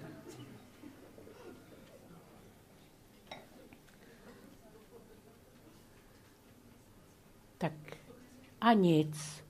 Teď už ani tohle, jo. Jo, to jsem jenom tady, jako jenom ještě k té k té legislativě, tak teďka už do té legislativy tady podle toho roku dva tisíce dvanáct to reaguje na ty, to reaguje na ty, na ty co se stalo teda, že se, že se sem dostali, že se sem dostali ty nežádoucí vraždící v podstatě mikroorganismy, takže salmonella, jako co se kontroluje, salmonella v čerstvých bylinkách, ve vodních melounech, prostě z takových exotických zemí a nejenom teda toto. A pak teda ty noroviry a ta, ten žloutenka typ A v jahodách, které jsou mražený, v mražených jahodách z Číny, jo, ne, ne teda z Hodonína. No, tak zase. A teď jenom prosím něco mimo soutěž, prosím, to je pro mladé ženy a pro, které třeba mají doma malé děti, nebo teda dítě čekají, nebo prostě v tom v každém případě doporučuji. Já vím, že je teď tendence neočkovat, protože to není zdravý a zase se tam zanese tomu dítěti něco. Každopádně nechte očkovat proti, eh, proti černému kešli. Bordetella pertussis. Podívejte se, jak se vyvíjí případy od teda toho roku dva tisíce dva, kdy teda to očkody, se říká, že už ty, že přestávají fungovat, že i některé ty, ty vakcíny, protože my takovej vývozce vakcína séru jsme to všecko vyhodili a dovážíme to z Anglie a zatím jsme měli několik patentů a byli jsme jedni z nejlepších v Evropě. No. Tak to nic, to se nebudu rozčilovat. A tady vidíte, jak to rychle stoupá a opravdu jako na to upozorňuji, dejte si na to pozor a kdo teda má v rodině malé dítě a má pocit, že by se nemělo očkovat, tak určitě toto jo, protože se to šíří. A já vám teda můžu říct jeden příklad ze svý vlastní, ze svého vlastního života, i když samozřejmě teda v té době se vůbec neočkovala, vůbec nebylo nic, tak bych byla bývala, měla ještě jednoho bratra, kdyby nezemřel na černý kašel. Tak. To, to bylo to něco mimo soutěž. No a teď tady, já nevím, já už asi budu muset končit, že? Protože já, já jsem... myslím, že možná tady bude dost dotazů. Máte dotazy? Já totiž stále hovořím a já tady tak... mám ještě stále věci. Tak jenom tak, jenom tak v rychlosti. Tohle jsou růstové podmínky pro mikroorganismy. Je to, mně se to moc líbilo v té angličtině, protože tam je to food acidity, time, temperature, oxygen, moisture. A dává to dohromady fat tom. A fat tom, jako v tom je nějaký krocan, který teda vaří, je to nějaký kuchař. A když, takže se to dobře pamatuje. A v té češtině je to zdroj živin, pH, doba, jak dlouho to je, teplota, kyslík a vlhkost. V podstatě už jsem se předtím o tom zmínila. A teď to vezmeme velmi rychle. Tady vidíte zase v různý, různý potraviny mají různé předpoklady. Tak když si vezmete špagety a srovnáte to s rybou, no tak samozřejmě každého okamžitě napadne, že špagety asi, když je budete udržovat v suchu a máte své vlastní zkušenosti, tak se jim nic nestane. Pak je řádně povaříte a není to žádná, žádná, žádné nebezpečí. Zatímco samozřejmě maso, mleté maso, mléko, tady zase dole jako protipol, citrony, nějak uzená šunka, tak to jenom prostě, že tam záleží na tom, jaký typ ta potravina je. Tady jsou ty zdroj živin, tak tady je jako ta pyramida a nejvíce žádané pro bakterie jsou bílkoviny. Takže to, co jsme mluvili o té polévce, to tak jako to v podstatě k tomu, s tím souvisí. Acidita, alkalita. Bakterie většinou neutrální, takže ta polévka těch kolem těch sedmi prima pro ně. Kvasinky bývají spíš teda mírně kyselé, plísně mají strašně široký rozsah. My jsme měli v laboratoři jednou jedno normální roztok kyseliny sírové, tím jsme upravovali pH půd pro kultivaci mikroorganismů a stál tam, já nevím, asi pět let, nebo nevím, jak dlouho. Pak jsme si všimli, že na povrchu ty jednonormální kyseliny je terčík, terčík plísně, že tam začala růst plíseň. I v tý, na té kyselině. Jsem to měla vyfotit. A e, jako ta, ta plísně, jak vidíte, ty mohou opravdu růst od pH jedna až teda do pH jedenáct, dvanáct a ten. Takže ty, a ne teda třeba jedna plíseň, ale v rozsahu těch plí, ty plísně jsou takto variabilní, co se tohodle týče. Ano. Eh, pardon, a já, eh, teď už možná se blížíme k té dotazové části, tak já pardon, že do toho skáču, ale ještě jednou vás poprosím, když máte dotaz, vyčkejte na ten mikrofon, protože představte si, až se bude někdo dívat na ten záznam a uslyší tu otázku, tak, tak přeci jen to není takový zážitek. Tak já vás poprosím, jestli bychom mohli poslat mikrofon. Nevím, jestli to byl tak velký zážitek, ten dotaz. Jo. Jedná se mě o zavináče a suši. Syrové ryby, které jsou docela dlouho. Musí být čerstvé. Teplé, jo, jakým způsobem nemusí třeba ty... být, no, nemůžou být v teple, musí být uchovávány tak, aby prostě e, se tam nemohly no, mikroorganismy. Ale zavináče v kyselém prostředí. A teď tak, jsme si no. říkali, že pH pro bakterie kolem neutrálu, takže tam... Tam byste se nemusel toho bát. Možná nějaký laktobačaty vám neumí. Ty ryby se kontrolují na to nějakým způsobem, to maso? No to musí, jako kdyby nekontrolovali, tak, tak by to asi vypadalo trošku česká jinak. Česká veterina, nebo to je prostě... zahraničí, nebo česká veterina to kontroluje? Ryby. Tak vy si myslíte, že chodí jako od toho obchodu k obchodu a kontrolujou? No to teda ne. ne a to, to jako, jako musí mít, třeba, jako ta musí dostat jako všude jinde. Do masny přijde maso, který je deklarovaný tak a tak.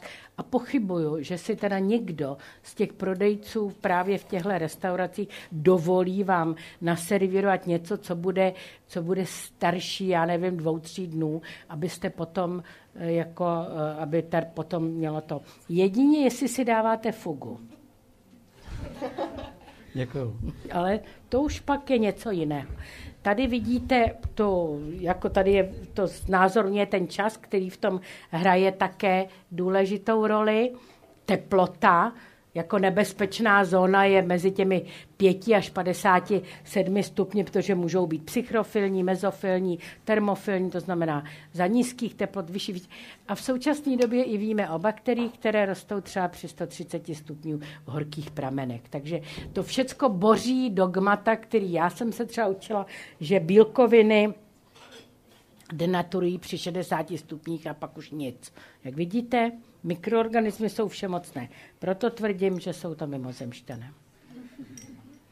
Pak atmosféra, taky důležitá, jestli za přítomnosti kyslíku nebo nepřítomnosti kyslíku, tam můžete mít takzvané striktní aeroby, které bez kyslíku nerostou vůbec, naopak hynou, nebo striktní anaeroby, kterým, jako když se k nim dostane jenom trochu málo kyslíku, tak hynou také. Proto, protože se dřív takovéhle podmínky neuměli ani, ani navodit v těch laboratořích, tak proto řada těch mikroorganismů není, není ani, e, nebyla kultivovatelná. Vlhkost, samozřejmě vodní aktivita. Všechny metabolické procesy probíhají ve vodném prostředí. Takže čím méně vody, čím víc se to suší, tak tím je to bezpečnější, protože ty metabolické procesy, které představují i ty bakterie, nebo kvasinky, nebo plísně, jsou silně omezeny. Tady ještě bychom mohli hovořit o halofilních a takové, ale to si myslím, že už... To není jenom čistý víno, to je střik, abyste si nemysleli, že tady...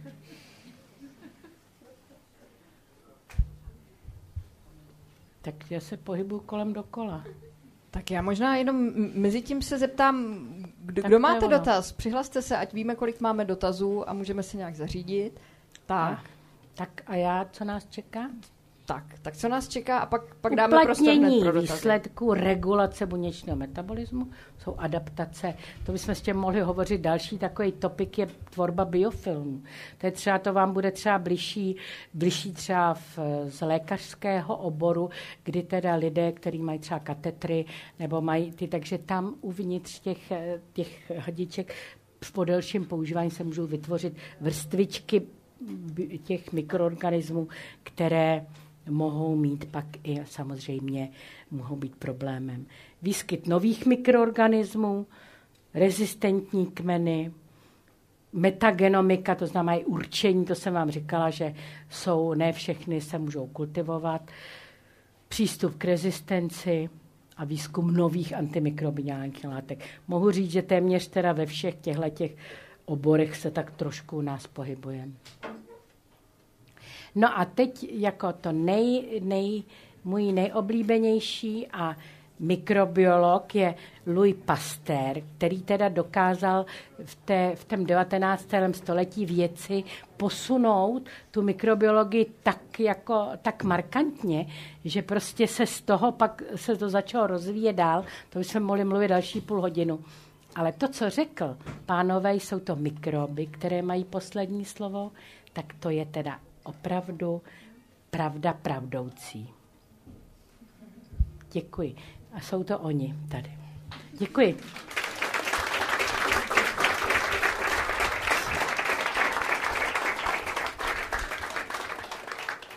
Tak děkujeme, paní profesorko, za vaše vystoupení a teď tady je řada na ty dotazy. Tak tady jsem viděla dvě ruce nahoře, takže prosím do mikrofonu. Já bych se chtěl zeptat, vy jste asi na třetím slajdu uváděla, že naše tělo obsahuje sedm až deset tisíc bakteriálních druhů. Druhů, no. Můžete mi říct, jak je bakteriální druh definován? Bakteriální druh je definován v současné době, je to podle taxonomie. Jako taxonomii bakterie a vůbec mikroorganismy, spíš by tam mělo být i mikroorganismů, jsou podle svých určitých vlastností řazeny do určitých skupin, kde teda jsou podobní. Takže třeba, když si vezmeme bacillus, to je rod, a druh je třeba Bacillus cereus nebo Bacillus subtilis. Clostridium je rod, Clostridium botulinum, Clostridium perfringens.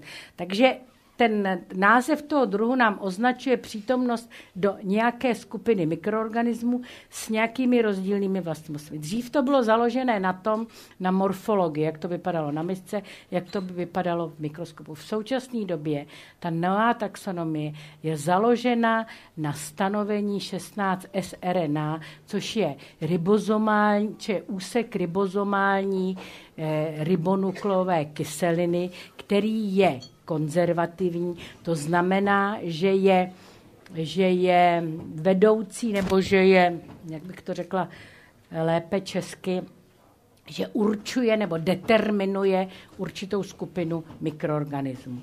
Takže to je založené na tomto, protože jako stanovovat ty mikroorganismy v tom těle všechny, kultivačně nebo v tom těžko jde, to už jsem vám říkala, jsou tam anaeroby, jsou tam mikroorganismy, které se určují třeba jenom na základě toho P C R, tý molekulárně biologických metod. Já jsem chtěl jenom na začátek poznamenat, že mě překvapilo, že se vlastně dneska už mluví takhle otevřeně, aby se doporučovalo očkování, že takový, už, je, už je to takový problém, jo, že, že, se, že to někteří odmítají, že ten Louis Pasteur se musí obracet v hrobě, když vlastně tady tu vymoženost, kterou on vymyslel, my si vlastně dobrovolně vzdáváme, což je teda asi, což to je taky epidemie, ale ne bakteriální, ale taková mentální, že se to jako šíří jako náboženství mezi lidmi. Ale rád bych se zeptal na takovou, takový ten praktický důsledek vašeho oboru pro jako běžný život, ta hygiena a tak podobně, že, že jako mě rodiče učili mít si ruce před jídlem a teďko, když tak pozoruju kolem sebe, tak se nestačím divit, že ty prostě kolegové už prostě volně přijedou tramvají, teď to tam všechno osahají, všechny kliky a zaplatí, zaplatí tu svačinu penězmi, že jo, v práci, v krámě a teď přijdou, že jo, a teď volně ty Ten, ten chleba si namažou, že ani si umí, umí ruce, tak jako si říkám, jako uniklo mi něco, teda změní, co, jako, co se změnilo, teď mi ještě říkají, ale ty nebudeš mít žádný imunitní systém, když se pořád myješ, jo, podívej to se to tam, pravdu. Podívej, podívej, podívej se tam, tamhle ty lidi, jak, jak na tom předměstí, jak tam žijou takový ty lidi, víte, kteří, no. jak neexistují, vůbec víme o to, tak, tak jako ti, ti jsou špičkoví, že jo, ty mají, vydrží všechno, tak jak to tedy vlastně je?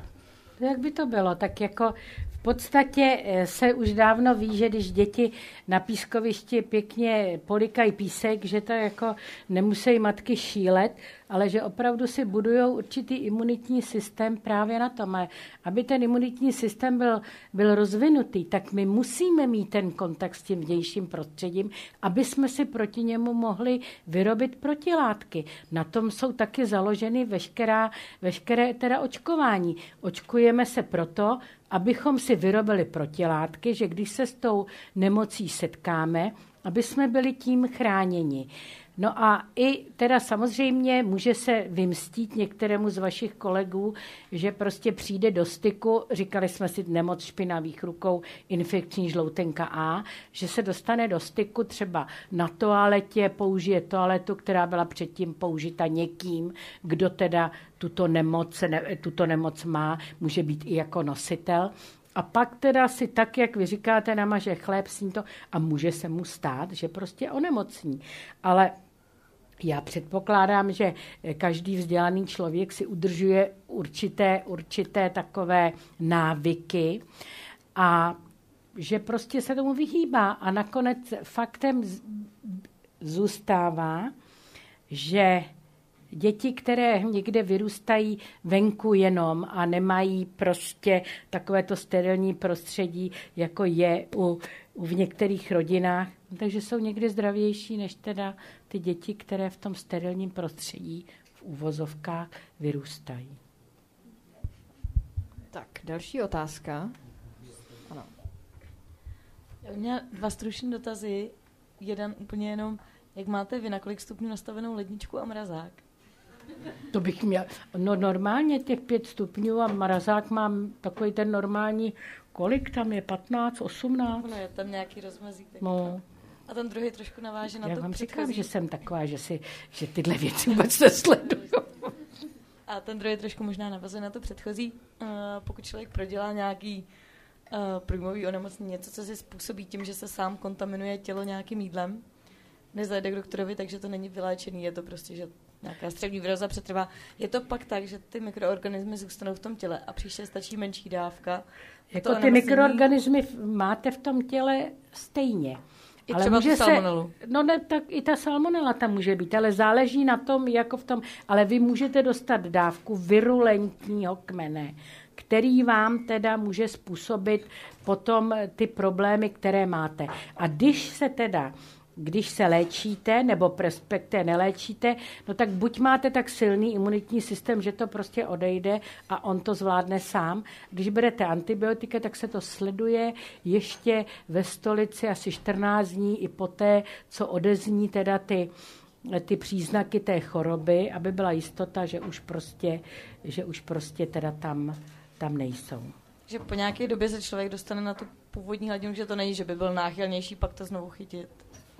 To zase záleží na tom, jaké máte dispozice v sobě, ale nemělo by to být. U té, co se týká třeba těch stafylokoků, těch enterotoxiko, tak to prostě přejde. To jako se vyloučí a prostě je to, rozloží se to v těle a pak to přejde. To, jako tom. To neznamená, že když nejdete k lékaři při prvním průjmu, že jich musíte mít dvacet v průběhu dalšího měsíce. To opravdu toho se nebojte.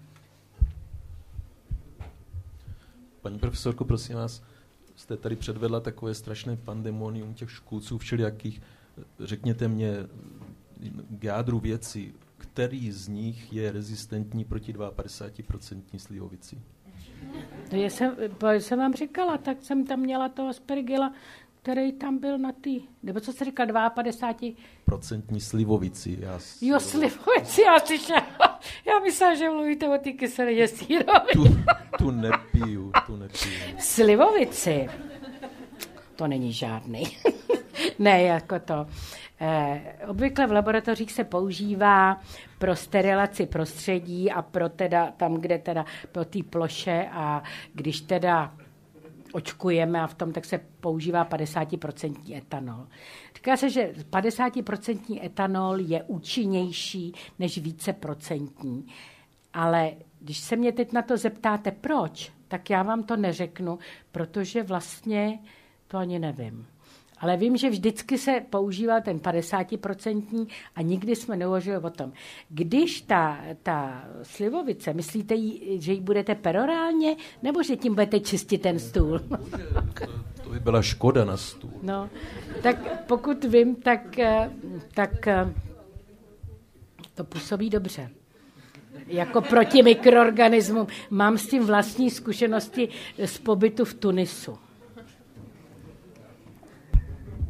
potvrdit jenom tím, že jsem prožil víc než rok na Dálném východě. A léčil jste se tím? Zásadně. Víc než rok. Dobře na jste udělal. A nikdy mě nic takového, co jste tady líčila, nepotkal. A můžu mít dotaz já? Nestal se z vás alkoholik? Ne, ne, ne, ne, ne.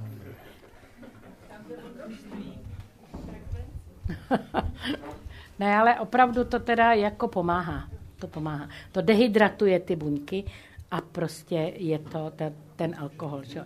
Vysušuje atom. Žádná pověra, je to fakt, jo? Můžu je to fakt. Klidně to propagujte dále. Já si ponesu následky. Tak, kdo má další dotaz? Kdo chce mikrofon? Tak. Já bych se chtěla zeptat na dětskou výživu, jestli třeba na základě vašich zkušeností s kontrolou výrob, buď hotových výrobků nebo surovin, zdal se říct, co je pro kojence lepší nebo bezpečnější, jestli kupovaná hotová strava a nebo, nebo vaření z různých surovin, protože to jsou taky dva tábory. No, ale to jako zase záleží na tom, jak vy to teda budete doma zpracovávat, že a jaké ty suroviny budou. Znač, co se týče našeho, jako našich zkušeností, tak vím, že i nejen teda, co se týká teda těch mikroorganismů, ale co se týká ty i analýzy nějakých reziduí, pesticidů a herbicidů, které to dělají, to se u nás na škole také dělá, ne teda u nás, ale v laboratoři profesorky Hajšlové, takže vím, že prostě tam ty problémy nejsou. To je hamé a tyhle ty, ty další typy. To by brzy na tom, na tom trhu skončily. Ty kontroly jsou tam dost, dost přísné. Mně jde spíš o ty, o ty, jako jestli kontrolujete i třeba surovinu, tu zeleninu a takhle, že... No ale jako to ne, jak, jak já můžu, nebo já, nebo kdokoliv jiný, jak můžeme běhat po trhu, každému rvát mrkvičku z ruky a nosit ji do laboratoře a zkoušet, jestli tam něco je nebo není. To pak záleží na vás, jakým způsobem to upravíte, abyste prostě tam ty mikroorganismy neměla. A zase... Záleží na tom, jako, co potom chcete. Jestli, aby tam nic nebylo, nebo aby tam byly ještě i ty vitamíny. Děkuju. Ne, jako to, to, není to tak jednoduchý, jak teda říkám, ale pravdou je, že prostě v těch, v tý, kde teda vyrábějí tu dětskou výživu, tam já samozřejmě ten, ne samozřejmě, ale tu technologii zase tak dobře neznám, ale ta technologie je upravená tak, aby byla šetrná vůči těm látkám, které tam teda jsou a které tam představují to plus té výživy. To by se za sebou zamyslela teda. Zkoušela vařit i moje maminka, i tchyně, takže to asi nebude jako úplně mnoho. Tak víte co, tak možná že, to je, možná, že to je jako s těmi, s těmi kapsličkami a výživou pro domácí mazlíčky, kde tam přidávají i nějaký, jako, to jsem slyšela, aspoň jsem se o tom nepřesvědčovala sama, něco jako feromony, kterým teda chutnají, takže pak vyžadují jenom tu kočky, chtějí To je kytka, kytka, to, to. Si dělám legraci, samozřejmě určitě to tak není, ale třeba mu zvl- nějaká ta chuť chutí, třeba to špatně sladíte, nebo něco prostě, hol tomu asi bude. Ale s tím bych si hlavu nelámala, protože tím si ušetříte práci. Tak dobrý den. Já dobrý bych den. Se rád, ano, jmenuji se Petr Tomek, rád bych se zeptal na to, jak moc účinný jsou takový ty lidový metody typu když to zkvasí, tak už to není jedovatý, hodný, bakterie sežerou ty zlí. Když na, to... na solování, já ještě dokončím, oni jsou tři takhle, na solování těch prkínek, že se to dává do hodně slané vody, nebo jako vysloveně se to solí. A ještě je taková ta třetí, ta indická metoda, když to pálí, nic jiného to nepřežije. Ale pak ani vy. Ne, co se týká teda... Eh... Kejte, co jste říkal to první? Já jsem tak se za... Když to zkvasí, tak jo, hodný, to zkvasí. Kvas, hodný kvasinky se žijou ty zlí. No, ale hodný kvasinky tam... Ono totiž, když, když to zkvasí a je tam nějaká jiná kvasinka, nebo to nekvasí tak, jak by mělo, Poznáte to na chuti. Když tam budou ty laktobacily, nebo to poznáte na chuti, ale můžu vám říct, že nevím o případě, že by se někdo otrávil pivem nebo otrávil skvašeným nápojem. Já jsem teďka myslel spíš takový ty kysaný zelí a tak podobně. No naopak kysaný zelí, to je v pohodě, když to pH je tam kolem těch, já nevím, jedna, dva, půl. A to taky, jako, toho se nebojte. Takže první případ funguje a ty další dva? Solený funguje stoprocentně. Vemte si, jak to dělali dřív, já nevím, v Norsku, ve Skandinávii, v tom, když nachytali v létě ryby a teď to prostě dělají to i teďka tom, tak to prostě solili. Solili to a strkali jako v tom, takže tam, kde... kde teda samozřejmě nebyly ledničky, nebylo nic, tak se to udrželo solí a nebo se to sušilo. Ono, je to technika, že ty lidi si nasolují ty prkínka na to maso právě. Že, že nakládají vysloveně to prkínko do soli vlastně. Prkínko do soli. Prkínko, prkínko nakrájený masa vysloveně na soli. Jak to chutná to prkínko potom? Já nevím, já jsem to neskoušel. Já myslím, že ten účel je, jako aby, na tom, Maria, aby si na tom nepěstovali nějakou zajímavou kulturu. Ale... No dobrá, ano, jistě to tak mohou, tak jako když to budou pořád mít naložený v té soli, tak by tam asi nic nemělo být, protože jak jsem tam, to záleží také na osmotickém tlaku a jenom, jenom určité typy mikroorganismů jsou schopny růstu za vyšších koncentrací solí. Tomu se říká takzvaně halofilní a jsou to zase ty extrémní typy, který se na tom prkínku nevyskytnou. A ten, ten třetí, ty pálivý věci, jak to je s těma feferonkama a podobnýma věcma? Tak, no tam jako ty feferonky a vůbec ty pálivý, pálivý jako papričky a ty ingry, mají v sobě látky, které způsobí antimikrobiálně. To znamená ta látka, ne, že to pálí, ale ta látka určitá, která se projevuje u nás, že, že jako nás pálí, ale, ale v podstatě má sama o sobě antimikrobiální účinky na tyty. A můžu vám říct, že to je velmi nebezpečné, protože mám jeden příklad, opět teda ze života, kdy kolega, který byl v Maďarsku tam na nějaký stáži, tak přišli do rodiny a dělali tam nějaký mejdan a majitel bytu nebo ten, kdo tam bydlel, říkal, můžete všechno, ale tyhle ty papričky nesmíte, protože to prostě je tabu. No tak samozřejmě, když někdo požil více alkoholu, nevím, jestli to byla slivovice, to byla asi barak pálinka, tak... tak nějak v nestřeženém okamžiku se zmocnil jedné té papričky a snědl ji. Odvezli ho do nemocnice a skončil se zástavou jater, jo, jako činností jater, protože to bylo tak silné. A pak říkali, že babička tam vždycky dá úplně takovou malinkatou špetičku, co se vejde na nehet a je to třeba guláš pro patnáct lidí a všichni dýchají, protože to je šíleně pálivý. Ale já děkuju za tu odpověď, že to teda ve skutečnosti funguje. Funguje. Ale jako já jsem jako tím, co jsem říkala, jsem vás chtěla upozornit, aby se to s tím nepřeháněl.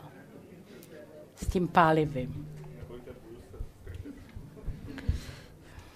Dobrý večer, já bych ještě chtěla tady, jak paní se ptala ohledně těch dětských výživ. Prozraďte mi, jak je teda možný, že průmyslově vyrobený masozeleninový příkrm vydrží v pokojové teplotě dva roky. Když doma já ho dám do ledničky, za dva dny už bych to dítěti nedala. To, jsou, to je ta výroba tak sterilní a z takových no, jako, jako oproštěná od mikroorganismů. Já příklad teda neznám.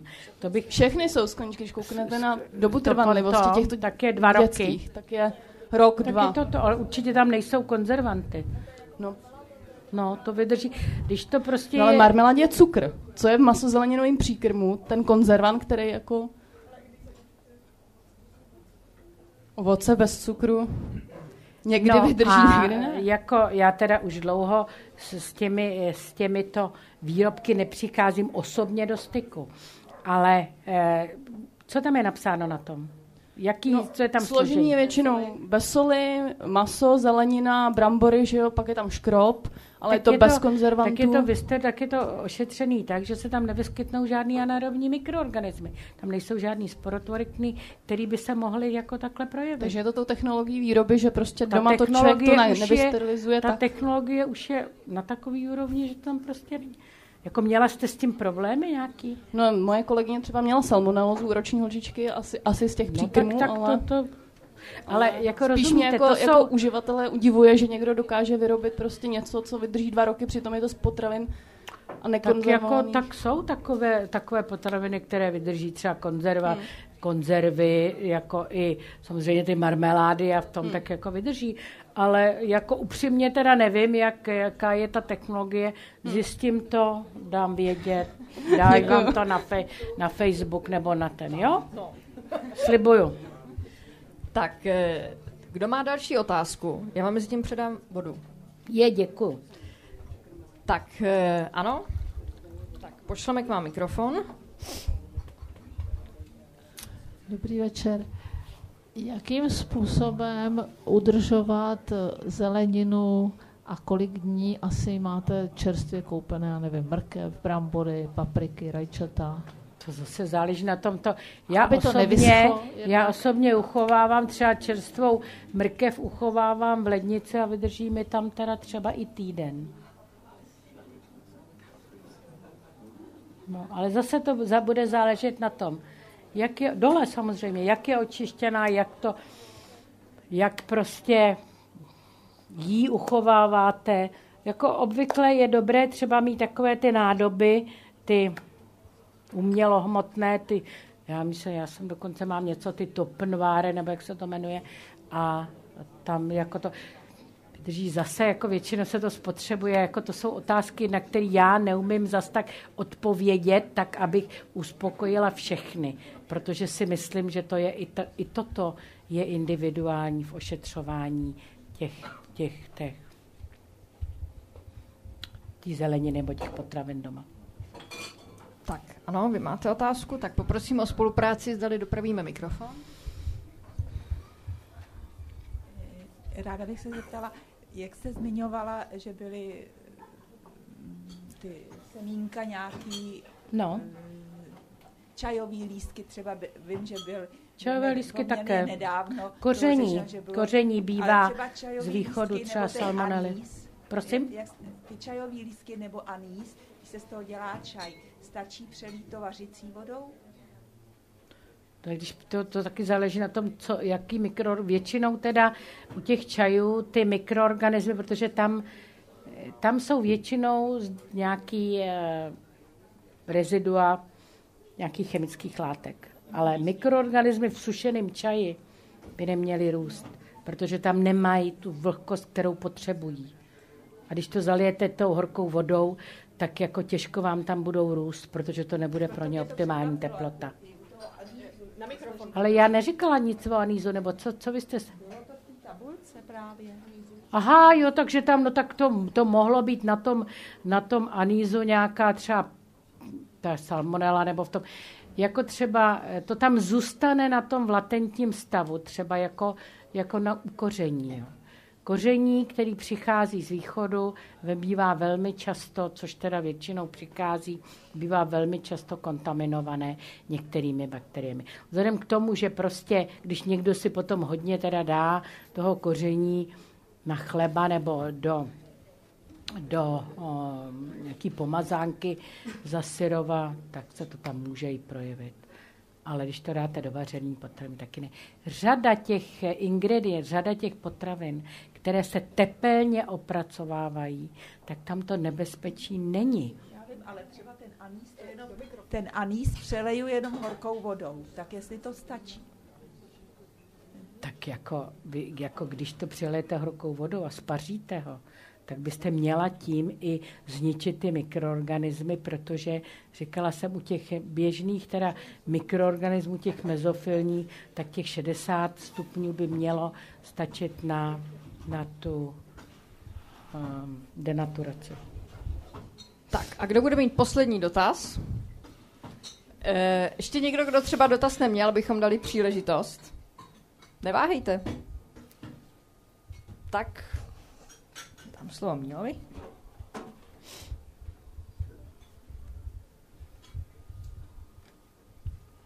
Asi bych to uzavřel otázkou takovou. My se tady bavíme o všech těch nebezpečích a tak dále, ale chci se zeptat v, praktick, v praktickém životě máme se bát kupovat si potraviny a jíst to, co nám dávají? Asi nemusíte. Asi ne, mě, jako, můžeme vždycky chytit psotník, když, když, když píšou, třeba v novinách nedávno psali, jaký, jaké překvapení, potraviny z hypermarketu jsou kvalitní, no to je neuvěřitelný normálně. No, no tak vzhledem jako... k tomu, jaký byly předtím ty kontroly a co tam všecko dělali s odpuštěním, musím říct, za prasárny, tak jako se nedivím, že už to takhle jásavě oznamují. Ale asi, když se bavíme o všech těch nebezpečích, tak musíme asi uznat, že žijeme v době, kdy jako tady ty opatření jsou historicky jako nejvyšší, ty nejvyšší kontrola, ty potraviny asi jsou nejméně nebezpečný ze všech, že když se tam dřív prostě do mlíka dávalo mejdlo, aby to pěnilo dobře, že a tak dále, tak asi... Jak jste na to přišel? Psali to v novinách. Aha. A vy tak... věříte všemu, co píšou v novinách? No tak asi dneska nežijeme v takové době, kdyby, kdyby opravdu... Byste eh, se divil. Prostě se... Dobře, dobře. Takže, takže máme no, se bát... Nemusíte. Když nebudete, když nebu, když budete mít čerstvé potraviny, když prostě si je dobře uvaříte, tak se nemusíte bát, že byste si přines něco nebezpečného z toho. Samozřejmě můžou být výjimky přesně tak, jako bylo výjimkou teda ten sýr baladur, o kterém jsem mluvila jako o odstrašujícím případu a jako třeba ty, ty semínka, z kterých se prostě dělaly ty klíčky pro ten, pro ten salát, tak mohou takové případy nastat. Ale jako ta kontrola samozřejmě je a jasná. A zase, když, jste, když se jedná o normální zdravé jedince s imunitním systémem, který je v pořádku, tak ty infekce to tělo zvládne. Ukazovala jsem to tam myslím, dvakrát nebo kolikrát. Nejohroženější jsou ty úplně nejmladší a úplně nejstarší. A ty, co prostě mají ten ohrožený imunitní systém. Což teda v dnešní době bohužel takových lidí, ale je dost i mezi mladými. Tak, to byl poslední dotaz, poslední odpověď. Paní profesorko, moc krát děkujeme za e, vaše vystoupení a za váš čas. Děkujeme. Paní profesorka Kateřina Demnerová.